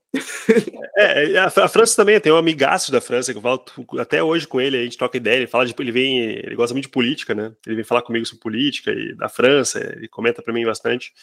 A gente tem as mesmas visões assim, ele tá sempre falando com ele, né? A gente fala até a semana, acho que foi uns três semanas atrás, eu liguei para ele, a gente conversou, assim, então tem, assim, não, não é que eu vou chegar lá, todo mundo vai ser, né, filho da puta, vamos dizer, mas, mas vai ter gente que vai, vai se conectar contigo, mas é uma, uma, uma, parcela pequena, né? Então eu achei a França um país que não, não aconselho, não aconselho muito assim para as pessoas, mas a experiência que eu tive, acho que outras pessoas podem ter, talvez outra, né? Diferente. É, fazer um complemento da França também, tipo, de Paris eu me mudei para Lille e era outra coisa, sabe? Basicamente, sabe, parecia que estava na Bélgica né, já quase sabe? muito mais amigáveis. Até a forma do francês que eles falavam era um pouco mais fácil de entender, falar um pouco mais devagar, sabe? Então, meu francês melhorou muito mais em Lille do que todo o tempo que eu passei em Paris. Uhum. Porque Paris tem essa coisa, assim, tipo, ah, somos a capital, somos, tipo, a cidade de luz, tem essa coisa toda, assim, então a galera já naturalmente se acha muito. Aquela coisa, assim, tipo, ah, eu moro onde as pessoas tiram férias. É, eu notei que na França, quanto mais para o norte tu vai indo, mais, mais uh, pessoal mais é, amigável ele fica vai ficando. Mais para o sul, mais difícil. Eu notei isso, assim, não sei se chegou a perceber isso aí, Danilo, mas eu notei que nas cidades do norte da, da, da, da, França o pessoal era mais receptivo, assim, mais boa. Já no sul. Eu não conheci ali, cara, tanto da França, cara. Fiquei só mesmo em Paris, em Lille. Não tenho nenhuma uhum. referência, sabe? Não posso falar, por exemplo, de Lyon. Eu só o que eu escuto de outras pessoas, sabe? Minha prima também, ela morou um tempo em Rouen, que é ali lá no, ah, na, na Normandia as pessoas também, o marido dela, inclusive, é de lá, pessoa, assim, maravilhosa, assim, muito amigável, mas, inclusive, tipo, uma outra diferença que eu tive em Paris, que, tipo, é, você, no momento que você sai da zona 1, né, que é a parte quando começa meio que a baixada, digamos, de Paris, as pessoas já começam a ser melhores. Tipo, assim, é, minha universidade era em Boulogne-Billancourt, tipo, dois passinhos dessa linha imaginária onde é Paris, Paris, e a galera já falava inglês de boa, já não ficava com aquela atitude toda, sabe? É, um, uhum. é meio que uma bolha mesmo. De, é, e, e, parece engraçado, né? Tu vai saindo um pouquinho de Paris, do centro ali, tu vai ficando uma coisa. Até, ficava, foi uma cidade que eu fiquei com medo até de ficar andando. Eu tava de pegar um trem lá, comecei a andar pro interior ali, de, em volta de Paris, assim. E fiquei assim, nossa, cara, tô com, com medo aqui, não tava, não, não tinha medo na Europa ainda. Paris foi uma cidade que eu fiquei com medo, assim, de estar tá num, num trem ali, sabe? E, tipo, um pessoal muito estranho, cara. Porque assim, nossa, você Eu também, eu morei minha vida inteira no Rio de Janeiro, quase, sabe? Mais, mais da metade da minha vida eu morei no Rio de Janeiro e nunca me senti tão inseguro como em Paris. Tipo, vai, vai explicar isso. É. é. Ah, legal. Cara, uma coisa que eu tava pensando também, assim, você lida muito com Bitcoin, você lida muito com cripto. É, das suas viagens, assim, como que você interagiu com Bitcoin? Assim, tem lugares que você vê que, pô, a adoção de Bitcoin tá maior por aqui, eu consigo pagar mais, ou sei lá, tem apps locais que envolvem cripto. Como você vê a questão de cripto sendo um nômade que viaja pelo mundo? Cara, eu acho que tá ainda numa. tá assim. Muito ainda pequeno a adoção e, e tá crescendo, mas ainda passos bem, tá bem devagar, eu acho. Uh, obviamente está evoluindo muito do que era lá em 2000 e, né, 2017, está evoluindo aos pouquinhos, né? Mas está numa infância ainda, né? Mas eu, eu, vi vários lugares na Tailândia, Alemanha, aceitando Bitcoin. Lá em, em Berlim tinha muito pessoal conversando, fazendo meetup.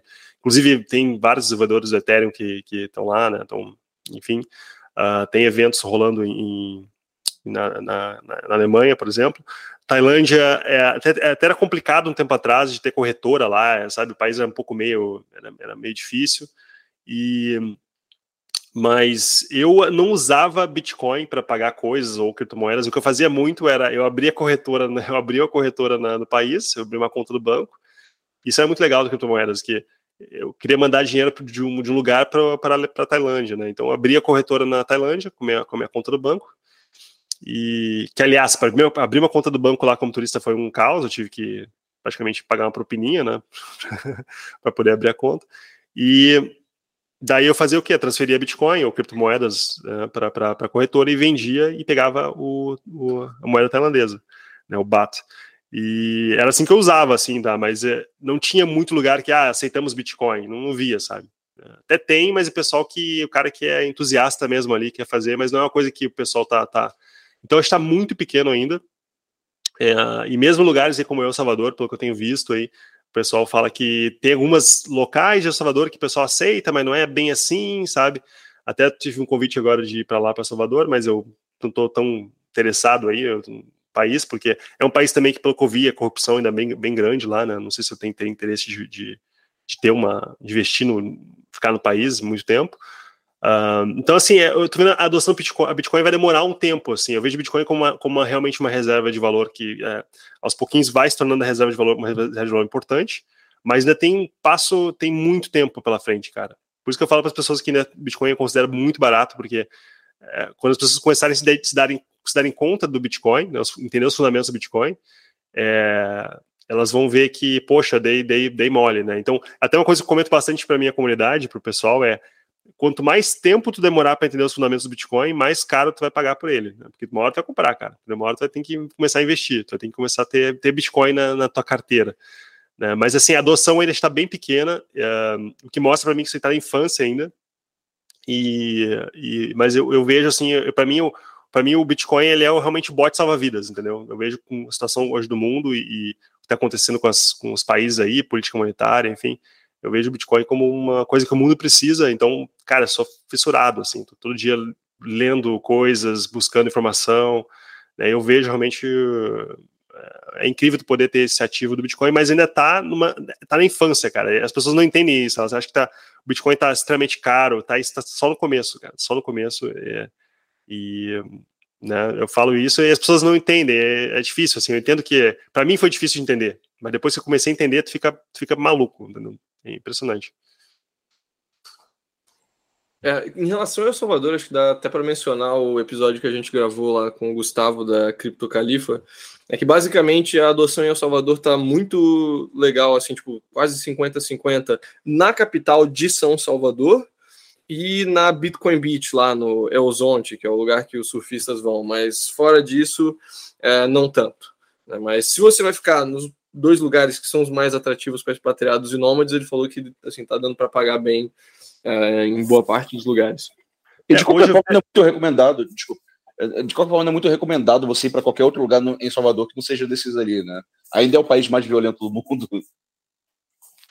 É, pois é, esse é o motivo que eu não tenho interesse. O pessoal me convidou, pô, André, vamos lá fazer o passaporte de Salvador, investir no Salvador, e morar lá e tal, cara.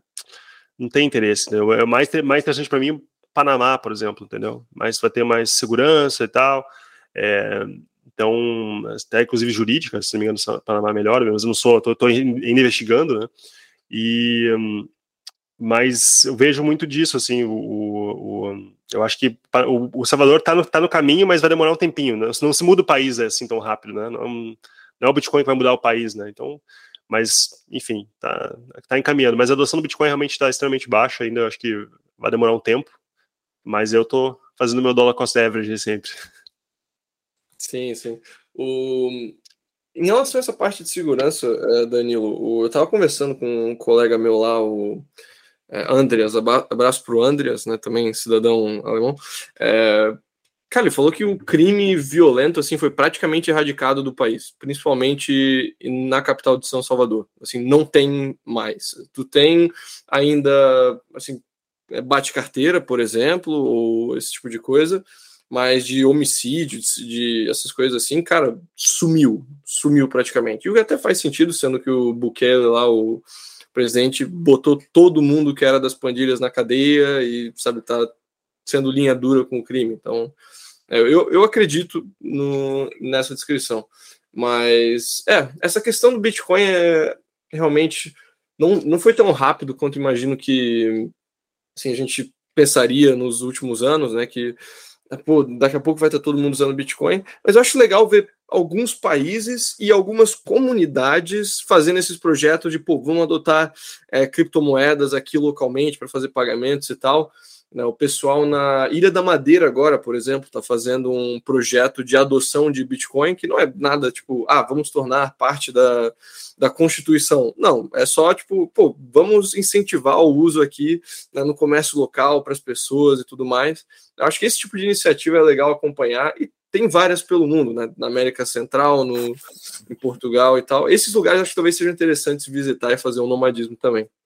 Acho que agora a questão do Panamá, é, é, diferença a questão do Panamá que você falou antes, a gente estava também na, nesse evento, a gente encontrou os nossos parceiros lá, e é um país que não tem nenhuma moeda oficial, então Bitcoin por definição já é uma coisa legalizada no país. Não tem nenhuma regulamentação falando assim como que vai funcionar de fato, mas por definição já é legal no país só por existir, só por ser uma moeda. Uhum. É, agora eu vi também que Jericoacoara, os caras vão fazer um projetinho lá de tornar a, a Jericoacoara Bitcoin friendly, né? Até tava vendo no Instagram hoje apareceu uma postagem aqui de um cara que vai lá, um grupo de pessoas só para ensinar as pessoas a usar, né, a, a Bitcoin, enfim. Eu acho que é interessante essas, essas iniciativas para o pessoal começar. Cara, eu se eu tenho um negócio ali, pô, eu quero realmente é, se tu não está preocupado com a volatilidade né, do, do, Bitcoin, que é uma coisa que, que é um pouco um problema, às vezes, às vezes o cara precisa realmente, ele recebe o valor, tem que pagar o seu fornecedor, alguma coisa assim. Se a volatilidade é uma coisa que não te incomoda no curto prazo, eu acho que é uma excelente forma de você receber pelo, pelo, pelo, pelo serviço, por exemplo, né? Serviço, pô, quero fazer um serviço, cara, pô, quero, prefiro receber em Bitcoin, se quiserem pagar em Bitcoin, o cara fica muito feliz, entendeu? É, mas às vezes é produto, assim, eu entendo que pode ser um pouquinho complicado e acho muito legal essas iniciativas que estão rolando né, pelo mundo e acho que é isso aí, cara, tá só no começo. O Bitcoin tem um longo caminho para percorrer e, e Bitcoin ensina pra gente lições, tu vai aprendendo lições do mundo da vida. Quanto mais eu estudo sobre Bitcoin, mais eu vendo, poxa, é realmente isso aqui e tal. Né, é, e o pessoal não entende, o pessoal acha que é só uma moedinha digital na internet. Não é só isso, cara. Bitcoin é muito mais do que. É, não, é, é muito incrível. Para mim é uma benção assim, na minha vida ter parecido isso e, e, e, a, e, eu fico assim, uma coisa que eu não me canso de olhar, estudar e pesquisar e eu, eu vejo um, um, futuro bem assim é interessante para o Bitcoin. Por isso que eu tô, sou investidor, né, além de trader, um, e tô, tô realmente assim, a gente tá, tem uma oportunidade muito grande. Imagina o pessoal que vai nascer daqui a 20 anos, né? Vai falar pra gente, pô, tu teve a oportunidade de comprar Bitcoin por 20 mil dólares, né? tu não fez, cara. É, é assim que eu vejo, tá? Mas, enfim, é a minha visão. Com certeza. É, acho que talvez um último, um último ponto assim dá para mencionar para o pessoal que está viajando o mundo e que está colecionando residências é questão de cartões de cripto, por exemplo, que agora, principalmente para quem está na Europa, para quem está no Sudeste Asiático, tipo Singapura, é, para quem está nos Estados Unidos, tem esses cartões de débito que você pode fazer encher, você pode carregar ele com Bitcoin ou com STT ou SDC e gastar direto ali, tipo, é um Visa, Mastercard normal, e ele faz a conversão na hora, né? Então, assim, não é um serviço que é, é descentralizado igual a gente gostaria, né? igual fazer um pagamento peer-to-peer -peer ali com Bitcoin, mas é o que facilita para pelo menos você poder acessar aquele Bitcoin a qualquer momento e gastar em algum lugar né, sem ter que ficar fazendo esses idas e voltas de contas bancárias e corretoras e tudo mais. Né? Então, acho que é algo talvez bem prático para quem né, quer poder usar a cripto no dia a dia.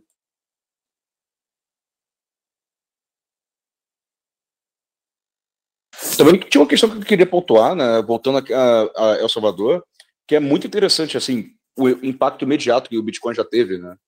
Tipo, só de já ter mais gente interessada no país, já querer de ter turista indo para o país e criminalidade já vai para o espaço. Né? Queria, tô bem curioso para ver como é que vai sair tipo o ranking do de 2022, assim, violência no mundo. Vai ser bem interessante observar isso, porque agora é um desses países que a gente linkando o que a gente falou antes da Tailândia, cara, tá interessado em trazer turista, então obviamente criminalidade não é bom para o negócio. Né? E aí, o país é muito bonito, né, cara? Muita praia ali, muita coisa. Eu fico bem interessado. Eu realmente quero ficar um tempo lá, mas é, é questão de prioridade agora. Mas, é, mas para poder investir, fazer uma cidadania, um passaporte, eu quero ver um pouco mais. Eu vou esperar um pouco mais, entendeu? Ainda tem muita incerteza em cima disso. Né? É, exatamente. Então, vou esperar um pouco mais e se as coisas realmente seguirem um caminho legal, né, tudo dê certo, aí eu tô torcendo muito que Bitcoin lá dê certo, né, é, que, que as coisas funcionem, e daí se isso realmente acontecer, a criminalidade, a criminalidade reduzir e tiver segurança jurídica mesmo, é um país que com certeza faria uma residência, né, passaporte, né, realmente tô, tô, na torcida para El Salvador. Hum. É, isso é algo que também vale mencionar um pouco para o pessoal, né, é um é um governo que está recebendo muita resistência externa né, dessas organizações globais e tal, pela adoção do Bitcoin, pelos planos que eles estão falando. Então, né, pô, talvez esse presidente aí esteja fazendo boas medidas, mas vai que ele cai.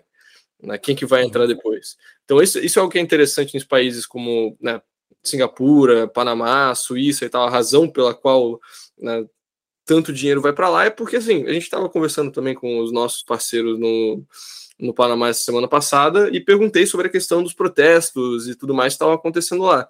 Eles falaram, cara, o pessoal ficou chocado. É a primeira vez que a gente vê um protesto assim na vida, né? Tipo, não é um país que você tem quebra, quebradeira e tudo mais com política, é um país que geralmente é estável.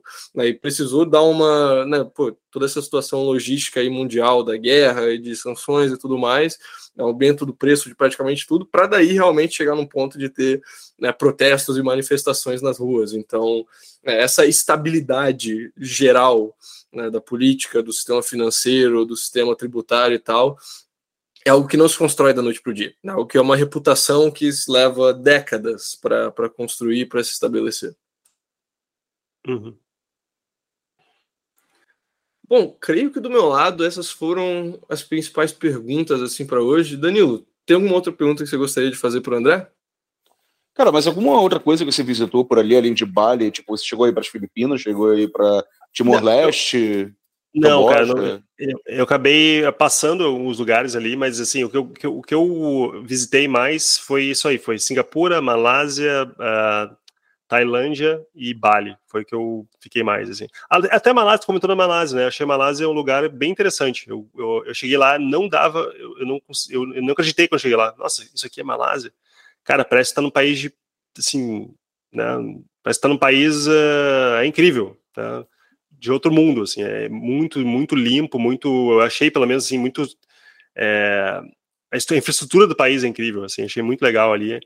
É, então, obviamente, né, a, a Kuala Lumpur, né, essa capital ali, não cheguei para interior, né, mas assim, eu não viajei muito tanto assim na Ásia, assim, não, cara, porque aquela coisa que eu falei para vocês, eu também tenho, tá, com preguiça, assim, achar as coisas muito parecidas, né, e como eu estava muito focado com o negócio, eu acabei não, não viajando tanto em outros países ali, passando, ficando tempo, né, é, só para fazer, às vezes, um, visto, né? Pulava ali para fazer um visto e, e é isso, né? Para poder voltar para Tailândia, para voltar para Bali, por exemplo. Né? Mas não ficava direto assim como eu fiquei em Bali e na Tailândia.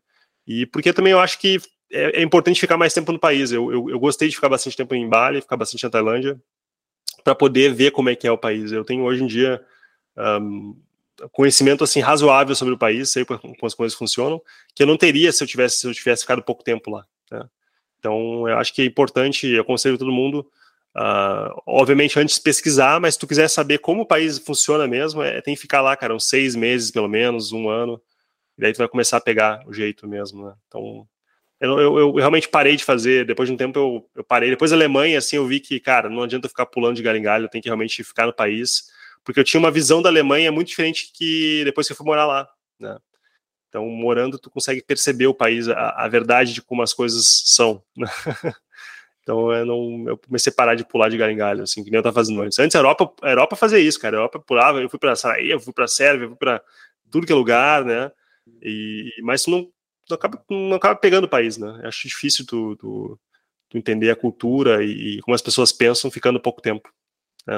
A impressão, às vezes, é, é, fica com uma impressão, às vezes até pode ser ruim, dependendo, né? Então é diferente. Eu queria ficar mais tempo até na Rússia, um, um país que eu queria ficar um tempinho lá para ver. Eu ficar, na Rússia sempre vou e fico dois meses, e nunca fiquei mais tempo. Eu achei o russo, assim, as pessoas até interessantes, né? apesar da problema de comunicação que é complicado lá, mas eu encontrei, fiz amigos russos também. Então eu tô preocupado, eu tô mais interessado agora em realmente conhecer as pessoas, né? Ver como é que elas são, o que elas estão fazendo, para ver se elas me dão inputs, né? Para eu pensar, pô, da minha vida, alguma coisa que, que pode ter um, uma, um insight, né, para minha para minha vida, né? Então, o país, o país em si, o turismo assim é uma coisa que não está me interessando muito tanto, tanto hoje em dia. Uhum. E complementando um pouco acho do que você falou agora, essa questão tipo de ficar mais tempo para você fazer essa imersão mesmo, assim, tem lugares que talvez assim você não vai clicar. Você vai ver um lugar que está assim todos os guias turísticos assim, tipo, ah, 10 cidades você tem que ir antes de você morrer. E às vezes, tipo, você, no meu caso, por exemplo, eu cliquei muito com Belgrado. Você não vê a Sérvia em nenhum desses guias, essas coisas. Sabe? Hum. Ninguém está falando da Sérvia, ninguém está falando da Bósnia, ninguém está falando da Bulgária, mas são lugares assim que, sabe, para mim foi exatamente onde eu precisava estar, tá, no, na hora que eu precisava estar. Tá. Né? A questão da Rússia, que eu posso complementar também, acho que você poderia ser interessante talvez ir para a Estônia, você vai ter uma estrutura, vai ter um ambiente de negócio interessante, cheio de russo lá, e é uma versão hum. dos russos que é um pouco mais limpinha, é. por assim dizer, né?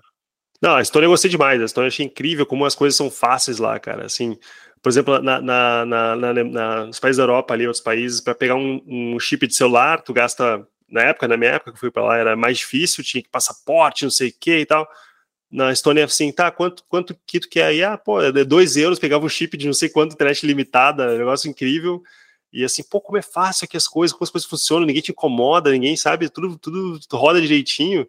Que na, na, Alemanha, como tinha porrinhação, cara, qualquer coisinha era porrinhação, sabe? Oh, tem que precisar da carta do não sei o que e tal. E na, na, na, Estônia eu achava muito fácil. A Estônia é um país que eu achei. Eu fiquei bom tempo estudando a Estônia, assim, pra ver se, pô, será que a Estônia, será que eu vou pra lá, cara? Não. E realmente é um país interessante. De... A Sérvia também concordo contigo, viu, Danilo? A Sérvia eu fiquei. Tre... Eu fui pra lá pra ficar um mês, fiquei três. Gostei tanto que eu fui, fui ficando, cara. Fui ficando, Exatamente o que aconteceu comigo ano passado. eu ia só passar lá, porque um, tinha um amigo lá, né? Ah, vou ver qual é, né? E depois ir para algum outro lugar. Fiquei três meses e meio. É, pô, é muito legal. Comida muito boa aí também, cara. Achei, nossa, achei... comida era uma coisa que eu não esperava que fosse ser tão boa ah, como lá. Eu pegava as comidas assim e ficava assim, nossa, essa comida aqui, tudo isso aqui de carne, um negócio enorme, assim, barato ainda. Fiquei, pô, comida, mulher bonita, muita mulher bonita, assim. Fiquei, meu Deus, as mulheres que são lindas e tal. Barato, cara, incrível. Serve até penso em voltar um tempo, ficar lá, ficar um tempinho na serve de novo, no verão, né, obviamente. Então tem vários países que são legais, assim, cara, de ficar e, e só tu indo para ver, porque falando é, né, a gente pode, pode pegar a experiência aqui do, do podcast, mas acho que tem que ir, o cara tem que ir para ver, assim, né? Não tem jeito. É, um comentário rápido sobre a Estônia é que, tipo, o chip que a gente usa no WhatsApp da Seti, eu comprei no supermercado com um euro. É, é isso, cara, sabe? E, e todo o top é, é, de vez em quando ali, o chip funciona perfeitamente, sabe? Não poderia ser mais fácil. É, na, na, Alemanha era tão caro a internet lá, que assim, na época era caro, achava 40 euros para ter internet horrível, sabe? Era ruim a internet, era, era, tinha poucos gigas, assim. E eu até falei para um amigo meu, cara, tu consegue me mandar uns chips aí da Estônia por correio, sabe? Porque é, é, incrível, a Estônia. A Estônia tá no caminho certo, cara. Acho que os países tinham que seguir o modelo da Estônia aí. E, mas a Europa é complicado, a zona do euro ali, acho um negócio bem difícil ali, cara. A União Europeia é uma coisa eu não, não consigo, assim, as, as, a forma como as coisas funcionam na, na União Europeia me incomodam, entendeu? Eu não, não sei se a União Europeia vai ter um futuro muito grande, não. Eu tô bem animado para a Geórgia, cara, porque pelo que eu entendo, é meio que uma combinação perfeita assim de, do que eu gosto mais da Estônia com o que eu gosto mais da Sérvia. Que tipo tem essa facilidade, essa despreocupação da Estônia e ao mesmo tempo tem tipo a boa comida, assim, a energia das pessoas que sabe dos Balcãs. Eu acabei indo para lá. Eu não, eu não acabei, não acabei indo para lá para Georgia não. Eu, até eu ia ir para abrir conta bancária, que é muito fácil abrir conta de banco, né? Então, abrir muita. Uhum. Mas também a questão, eu fico um pouco receio porque como fica muito perto da Rússia, né, cara? E já teve conflitos antes. Imagina tem bota dinheiro na, na, na Geórgia, né? Dá um problema, tu, né? Então, eu fiquei um pouco receio, receio pela localização da Geórgia, que não me, não me uhum. atraiu, né? Que tá numa zona aqui de conflito ali, que a Rússia, no momento, pode despirocar, né? Então, é, então assim, eu prefiro estar num lugar, por isso que eu tô tão interessado no Panamá recentemente, que, pô, é lugar, numa zona mais tranquila, não tem conflito ali, a princípio, nada, né? E, e, mas a Geórgia me falaram muito bem, né? Só me disseram que é um pouquinho chato lá, não sei se que tu sentiu, Danilo, assim, né, da Geórgia, tu gostou? Não, da... não cheguei para Geórgia, nunca fui para Ah, lá. não chegou aí? Ah, tá, tá, não chegou aí, tá. Mas eu é, nunca então... escutei, é a primeira vez que eu tô escutando isso. Ninguém nunca me falou isso. É, falaram que, que é um pouquinho né? chato. É, falaram um pouquinho chato, assim. Mas eu pensei para abrir conta bancária, mas depois eu pensei, ah, será que é uma boa ideia abrir conta bancária lá, né, para ter uma diversificar um pouco, porque eu gosto de ter, eu tenho dinheiro na Tailândia, tenho dinheiro na Europa, tem, entendeu, conta nos Estados Unidos, tem vou abrindo conta bancária, colecionando contas bancárias. mas é, agora estou diminuindo, né, cada vez mais, porque eu vejo que, cara, não, quer ficar seguro com dinheiro, para mim é Bitcoin, entendeu? Quer guardar teu dinheiro aí para o futuro, não tem problema. É, realmente, eu acho que longo prazo é Bitcoin. E, mas eu não acabei não indo para Geórgia, eu quero até quero, quero conhecer lá, ficar um tempinho. É muito fácil pegar visto lá, é incrível, né? Chega lá, pega o visto de um ano, é incrível. É, exato. Não, inclusive, o, esse, esse cidadão que a gente tá falando agora, que foi de maluco para El Salvador, tá logo na Geórgia agora. Então, é. tipo, ele, ele tá fazendo uma coisa, basicamente, ele pega um dardo, joga no mapa e onde cai ele vai, sabe? Uma, um ser humano maravilhoso, cara. Foi. O... André, eu pensei numa coisa aqui, acho que para finalizar a conversa, assim, acho que seria massa de ouvir de ti, é, baseado no que você ficou da Tailândia, né? Você falou de várias cidades e tal. É, quais são as principais cidades que você recomendaria, assim, para quem está indo para a Tailândia e quer passar um tempo por lá? Cara, eu gostei muito, assim, Chiang Mai é uma cidade que tem que conhecer, obviamente, né, Chiang Mai, Bangkok, mas eu gostei bastante, é um lugar que mudou minha vida em termos de, de ver as coisas de uma outra forma, até espiritualmente, assim, sabe, de, de poder ficar um pouco de fazer alguns workshops, umas coisas que vão abrir tua cabeça. Eu gostei muito de Copangan ali, cara. É uma ilhazinha que tu, tu parece estar num, num, num condadinho pequeno, mas é bem internacional. O pessoal ele é, ele é muito diversificado, muita gente fazendo coisas diferentes lá, mas tem muito essa parte mais hippie, sabe? E tu acaba pegando experiências assim, porque a gente que é empreendedor, a gente, quer, a gente pensa capitalista, empreendedor, quer saber de dinheiro, negócios. Eu cheguei lá, comecei a ter um choque assim. Tinha gente querendo fazer isso, né? Mas tinha as pessoas que ficavam, não, cara, eu quero só me descobrir, eu quero me, entendeu? Me, como me encontrar aqui. Então achei legal a, a Copangan, assim, né? Muita gente vai lá para um processo de cura, assim, né? De, de espiritualidade mesmo. Então, foram lugares que abriu, minha, foi um lugar que abriu muito minha cabeça.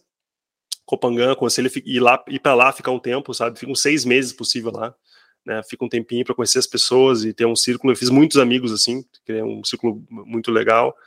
E então assim, eu, eu recomendo com certeza aí Copangan e, e um, Bangkok, Bangkok, Bangkok é a cidade grande, né? Vai fazer muito networking, é, tem uma, uma estrutura muito legal, muita coisa para sair lá, muita festa, muita gente querendo se conhecer. E Chiang Mai é uma cidade mais pacata, mas tem muita gente ainda, né, nômade está lá morando. E acho que são esses três pontos assim principais, né? Um, um tá no sul, que são as ilhas do sul, que daí tu pode viajar para vários lugares, né? Tu pode fazer para Kotal, pode ir para Koh Samui, pode para pode fazer várias eh, tripezinhas ali né, no sul da Tailândia, muito fácil. Bangkok é o hub, né? Mas assim, eu não, não gostei de ficar em Bangkok muito tempo. Na verdade, eu só fiquei em Bangkok, Bangkok porque eu comecei a namorar uma russa. Foi uma coisa que aconteceu, eu nem estava com plano de namorar e acabou acontecendo. E como ela tinha que trabalhar em Bangkok, eu não queria destruir a vida dela, tentei destruir a vida dela, levando para outro lugar e acabou dando briga. daí eu voltei para Bangkok, mas não, não curti ficar muito tempo em Bangkok, assim, direto, tá? Mas é isso, Chiang Mai, tem, tem outras cidadezinhas pequenas ali, né, que pode visitar, depois Bangkok, região de Bangkok, e no sul, na, nas ilhas ali, que eu acho muito legal, é, Kopangan. Tem Phuket, outros lugares assim, mas eu, eu prefiro uh, Kopangan, achei muito legal, é, cara, é incrível para conhecer pessoas ali e, e, abrir a cabeça. Bali também, Bali também é interessante. Eu abri muita cabeça, assim, comecei em umas coisas mais de meditação, sabe? Fazer coisas que eu não fazia antes. Né? E, e isso que é, é, é, o legal da viagem, né? De acabar, de acabar pegando outros hábitos até mais saudáveis para nossa vida, né? Coisas que a gente acaba não, não, não, não fazendo. Então, caras, eu acho que a dica é essa, assim, é começar buscar experiências que vão te mostrar o caminho que, que vai te deixar feliz, sabe? Eu acho que é isso. E hoje em dia eu, eu, já sei, pô, tem essa experiência aqui que me agregou a isso. Tu vai colecionando experiências, vai formando a tua, a tua né, quem, quem tu é, né? Então acho que a Tailândia ali achei muito legal esses três pontos e Copangan especialmente vale muito a pena ficar um tempo lá. Sensacional. Bom, fica essa dica então para quem está pensando em começar a viajar. E, bom, do nosso lado, assim, André, muito obrigado novamente também por ter aceito o nosso convite, ter participado do podcast, foi uma conversa muito massa. É, deixo aqui agora aberto para as suas considerações finais e se alguém quiser te encontrar, também falar onde que as pessoas podem conhecer mais sobre o seu trabalho. Beleza, obrigado a vocês aí, Francisco, Danilo, pelo convite. Muito legal mesmo participar de podcast. Tô, tô, tô vendo o material de vocês aí bastante também, né? Bem interessado no assunto. Acho que é muito importante as pessoas se darem conta que o mundo não é só a nossa cidade no Brasil, a gente tem que buscar uma, outras, ter, ter mais opções, né? E ter um outro passaporte, ter uma outra nacionalidade, ter uma, né, contas em bancos diferentes, começar a se proteger disso, porque, cara, a gente fica muito exposto no, no Brasil é, ficar dependente do Brasil é perigoso, tá? É, é, um país muito bom, mas às vezes a gente fica só, pô, só reais na conta, uh, sabe? Isso te acaba te prendendo um pouco e se dá alguma emergência, tu não tem para onde escapar, tá? Então acho que é importante as pessoas cada vez se darem conta que a gente vive num mundo diferente hoje em dia, que tu tem que estar tá ligado o que está acontecendo em tudo, né? Tem, eu vejo tô, toda hora lendo notícia da que está acontecendo nos Estados Unidos, na Rússia, sabe? Tô, é engraçado como as coisas mudam. Tu, eu parei de ver, sabe, assistir é, notícias locais, nem vejo notícias local muito aqui no Brasil, bem pouco, eu começo a ver coisas do mundo, sabe? Comecei a ver, é interessante como vai mudando. Então, abrir a cabeça que o mundo é, é, é importante você se, se entender o que está acontecendo no mundo, né? Isso é, isso é, é, é fenomenal, assim, para mim. Hoje em dia, eu me sinto um cidadão do mundo, isso que é, isso é legal, né? Eu não sou aquele cara, o gaúcho, o barrista que era antes, eu sou um cara cidadão do mundo que faz parte do, do planeta, né? de tudo que está acontecendo. Uh, sou um ator nisso, né? Isso me, me, sinto cada vez mais. E, e daí entra o aspecto também, também do Bitcoin. acho que todo mundo deveria aí sempre se informar sobre Bitcoin. acho que ainda dá muito tempo aí que tá. Tem gente que, que, tem que tem que estudar sobre Bitcoin. Eu sei que tem várias pessoas que são céticas ainda, eu, eu entendo perfeitamente. Tem vários pontos que, que o Bitcoin ainda tem que desenvolver ali, mas eu uma coisa que estou assim cada vez mais, é, quanto mais eu vejo o mundo, mais eu me aproximo do Bitcoin, entendeu? Vou, vou estudando o mundo vou, e Bitcoin resolve isso, entendeu? Esse problema aqui, ah, Bitcoin, entendeu? O Bitcoin vem como uma solução para vários problemas que eu estou enxergando, entendeu? Então, assim que a gente vai conseguindo formar nossa, entendendo os fundamentos. Então, cara, entende Bitcoin, essa dica número um aí, também uma das dicas mais importantes, é, das, todas essas dicas que a gente comentou aqui, né, enfim, e entender o mundo, cara, entender o mundo. Eu estou estudando economia também recentemente, comecei a interessar, me interessar por economia, né, é, entender o que está acontecendo, e porque tu vai tendo essa cabeça de investidor, né? Tu quer saber onde que eu vou botar meu dinheiro, o que, que eu vou fazer, sabe? Onde eu vou, onde eu vou morar. É, então, uh, isso é legal e as experiências vão, vão formando a gente, levando a gente por esse caminho. Tá? Não tem nada errado ser a pessoa que quer ficar numa cidade só, que quer ficar num, num canto ali, né? Tem gente que é feliz assim, que quer, eu acho que é fenomenal, mas não para minha personalidade. Às vezes as pessoas, ah, tem muita gente que tem essa personalidade como a minha, que quer desbravar, né? Que é aventureiro, enfim e acaba ficando um pouco retraído, um pouco, né, cara, vai lá, bota a cara a tapa, faz a coisa acontecer, né, e é, estuda sobre Bitcoin aí, que ainda dá bastante tempo, é, na minha opinião, tá, estamos só no começo aí. Então é isso, obrigado aí. Perfeito. E quem quer te encontrar? Quais são as redes de contato? Ah, beleza. Então, é, tem meu canal no YouTube, tá? É, pode dar uma olhadinha aí, André Fault Bitcoin, só pesquisar aí. Se quiser, pode ter meu, meu site aí também, andrefault.com barra YouTube. Né? Também tem andrefault.com barra Instagram, meu Instagram, tá? Que eu posto, não posto coisas sobre Bitcoin, passo mais coisas da minha vida, mas não, não, ando postando muito em mídia social. Então, tô diariamente no Bitcoin fazendo análise ali, né? Como, como trader, o, que eu estou de olho no mercado. Um, então acho que é isso, acho que Instagram e YouTube, né? E tô sempre ali no Telegram, o pessoal tem, tem uma comunidade lá com mais de 10 mil membros no, no, no, Telegram, que a gente troca ideia sobre o mercado, então pode aparecer lá, a gente troca uma ideia sobre Bitcoin. Ontem mesmo tá fazendo chat com, com a galera do, do, grupo, eu gosto de participar, então é, YouTube, Instagram e estamos lá no Telegram também. Perfeito. Então, o link para todos esses canais vão estar aqui na descrição. Se você quiser depois entrar no canal no, no Telegram, conhecer o canal no YouTube, dá uma olhada lá. André, de novo, muito obrigado por ter aceito o convite. Foi um prazer ter você aqui com a gente e até breve. A gente se vê na próxima.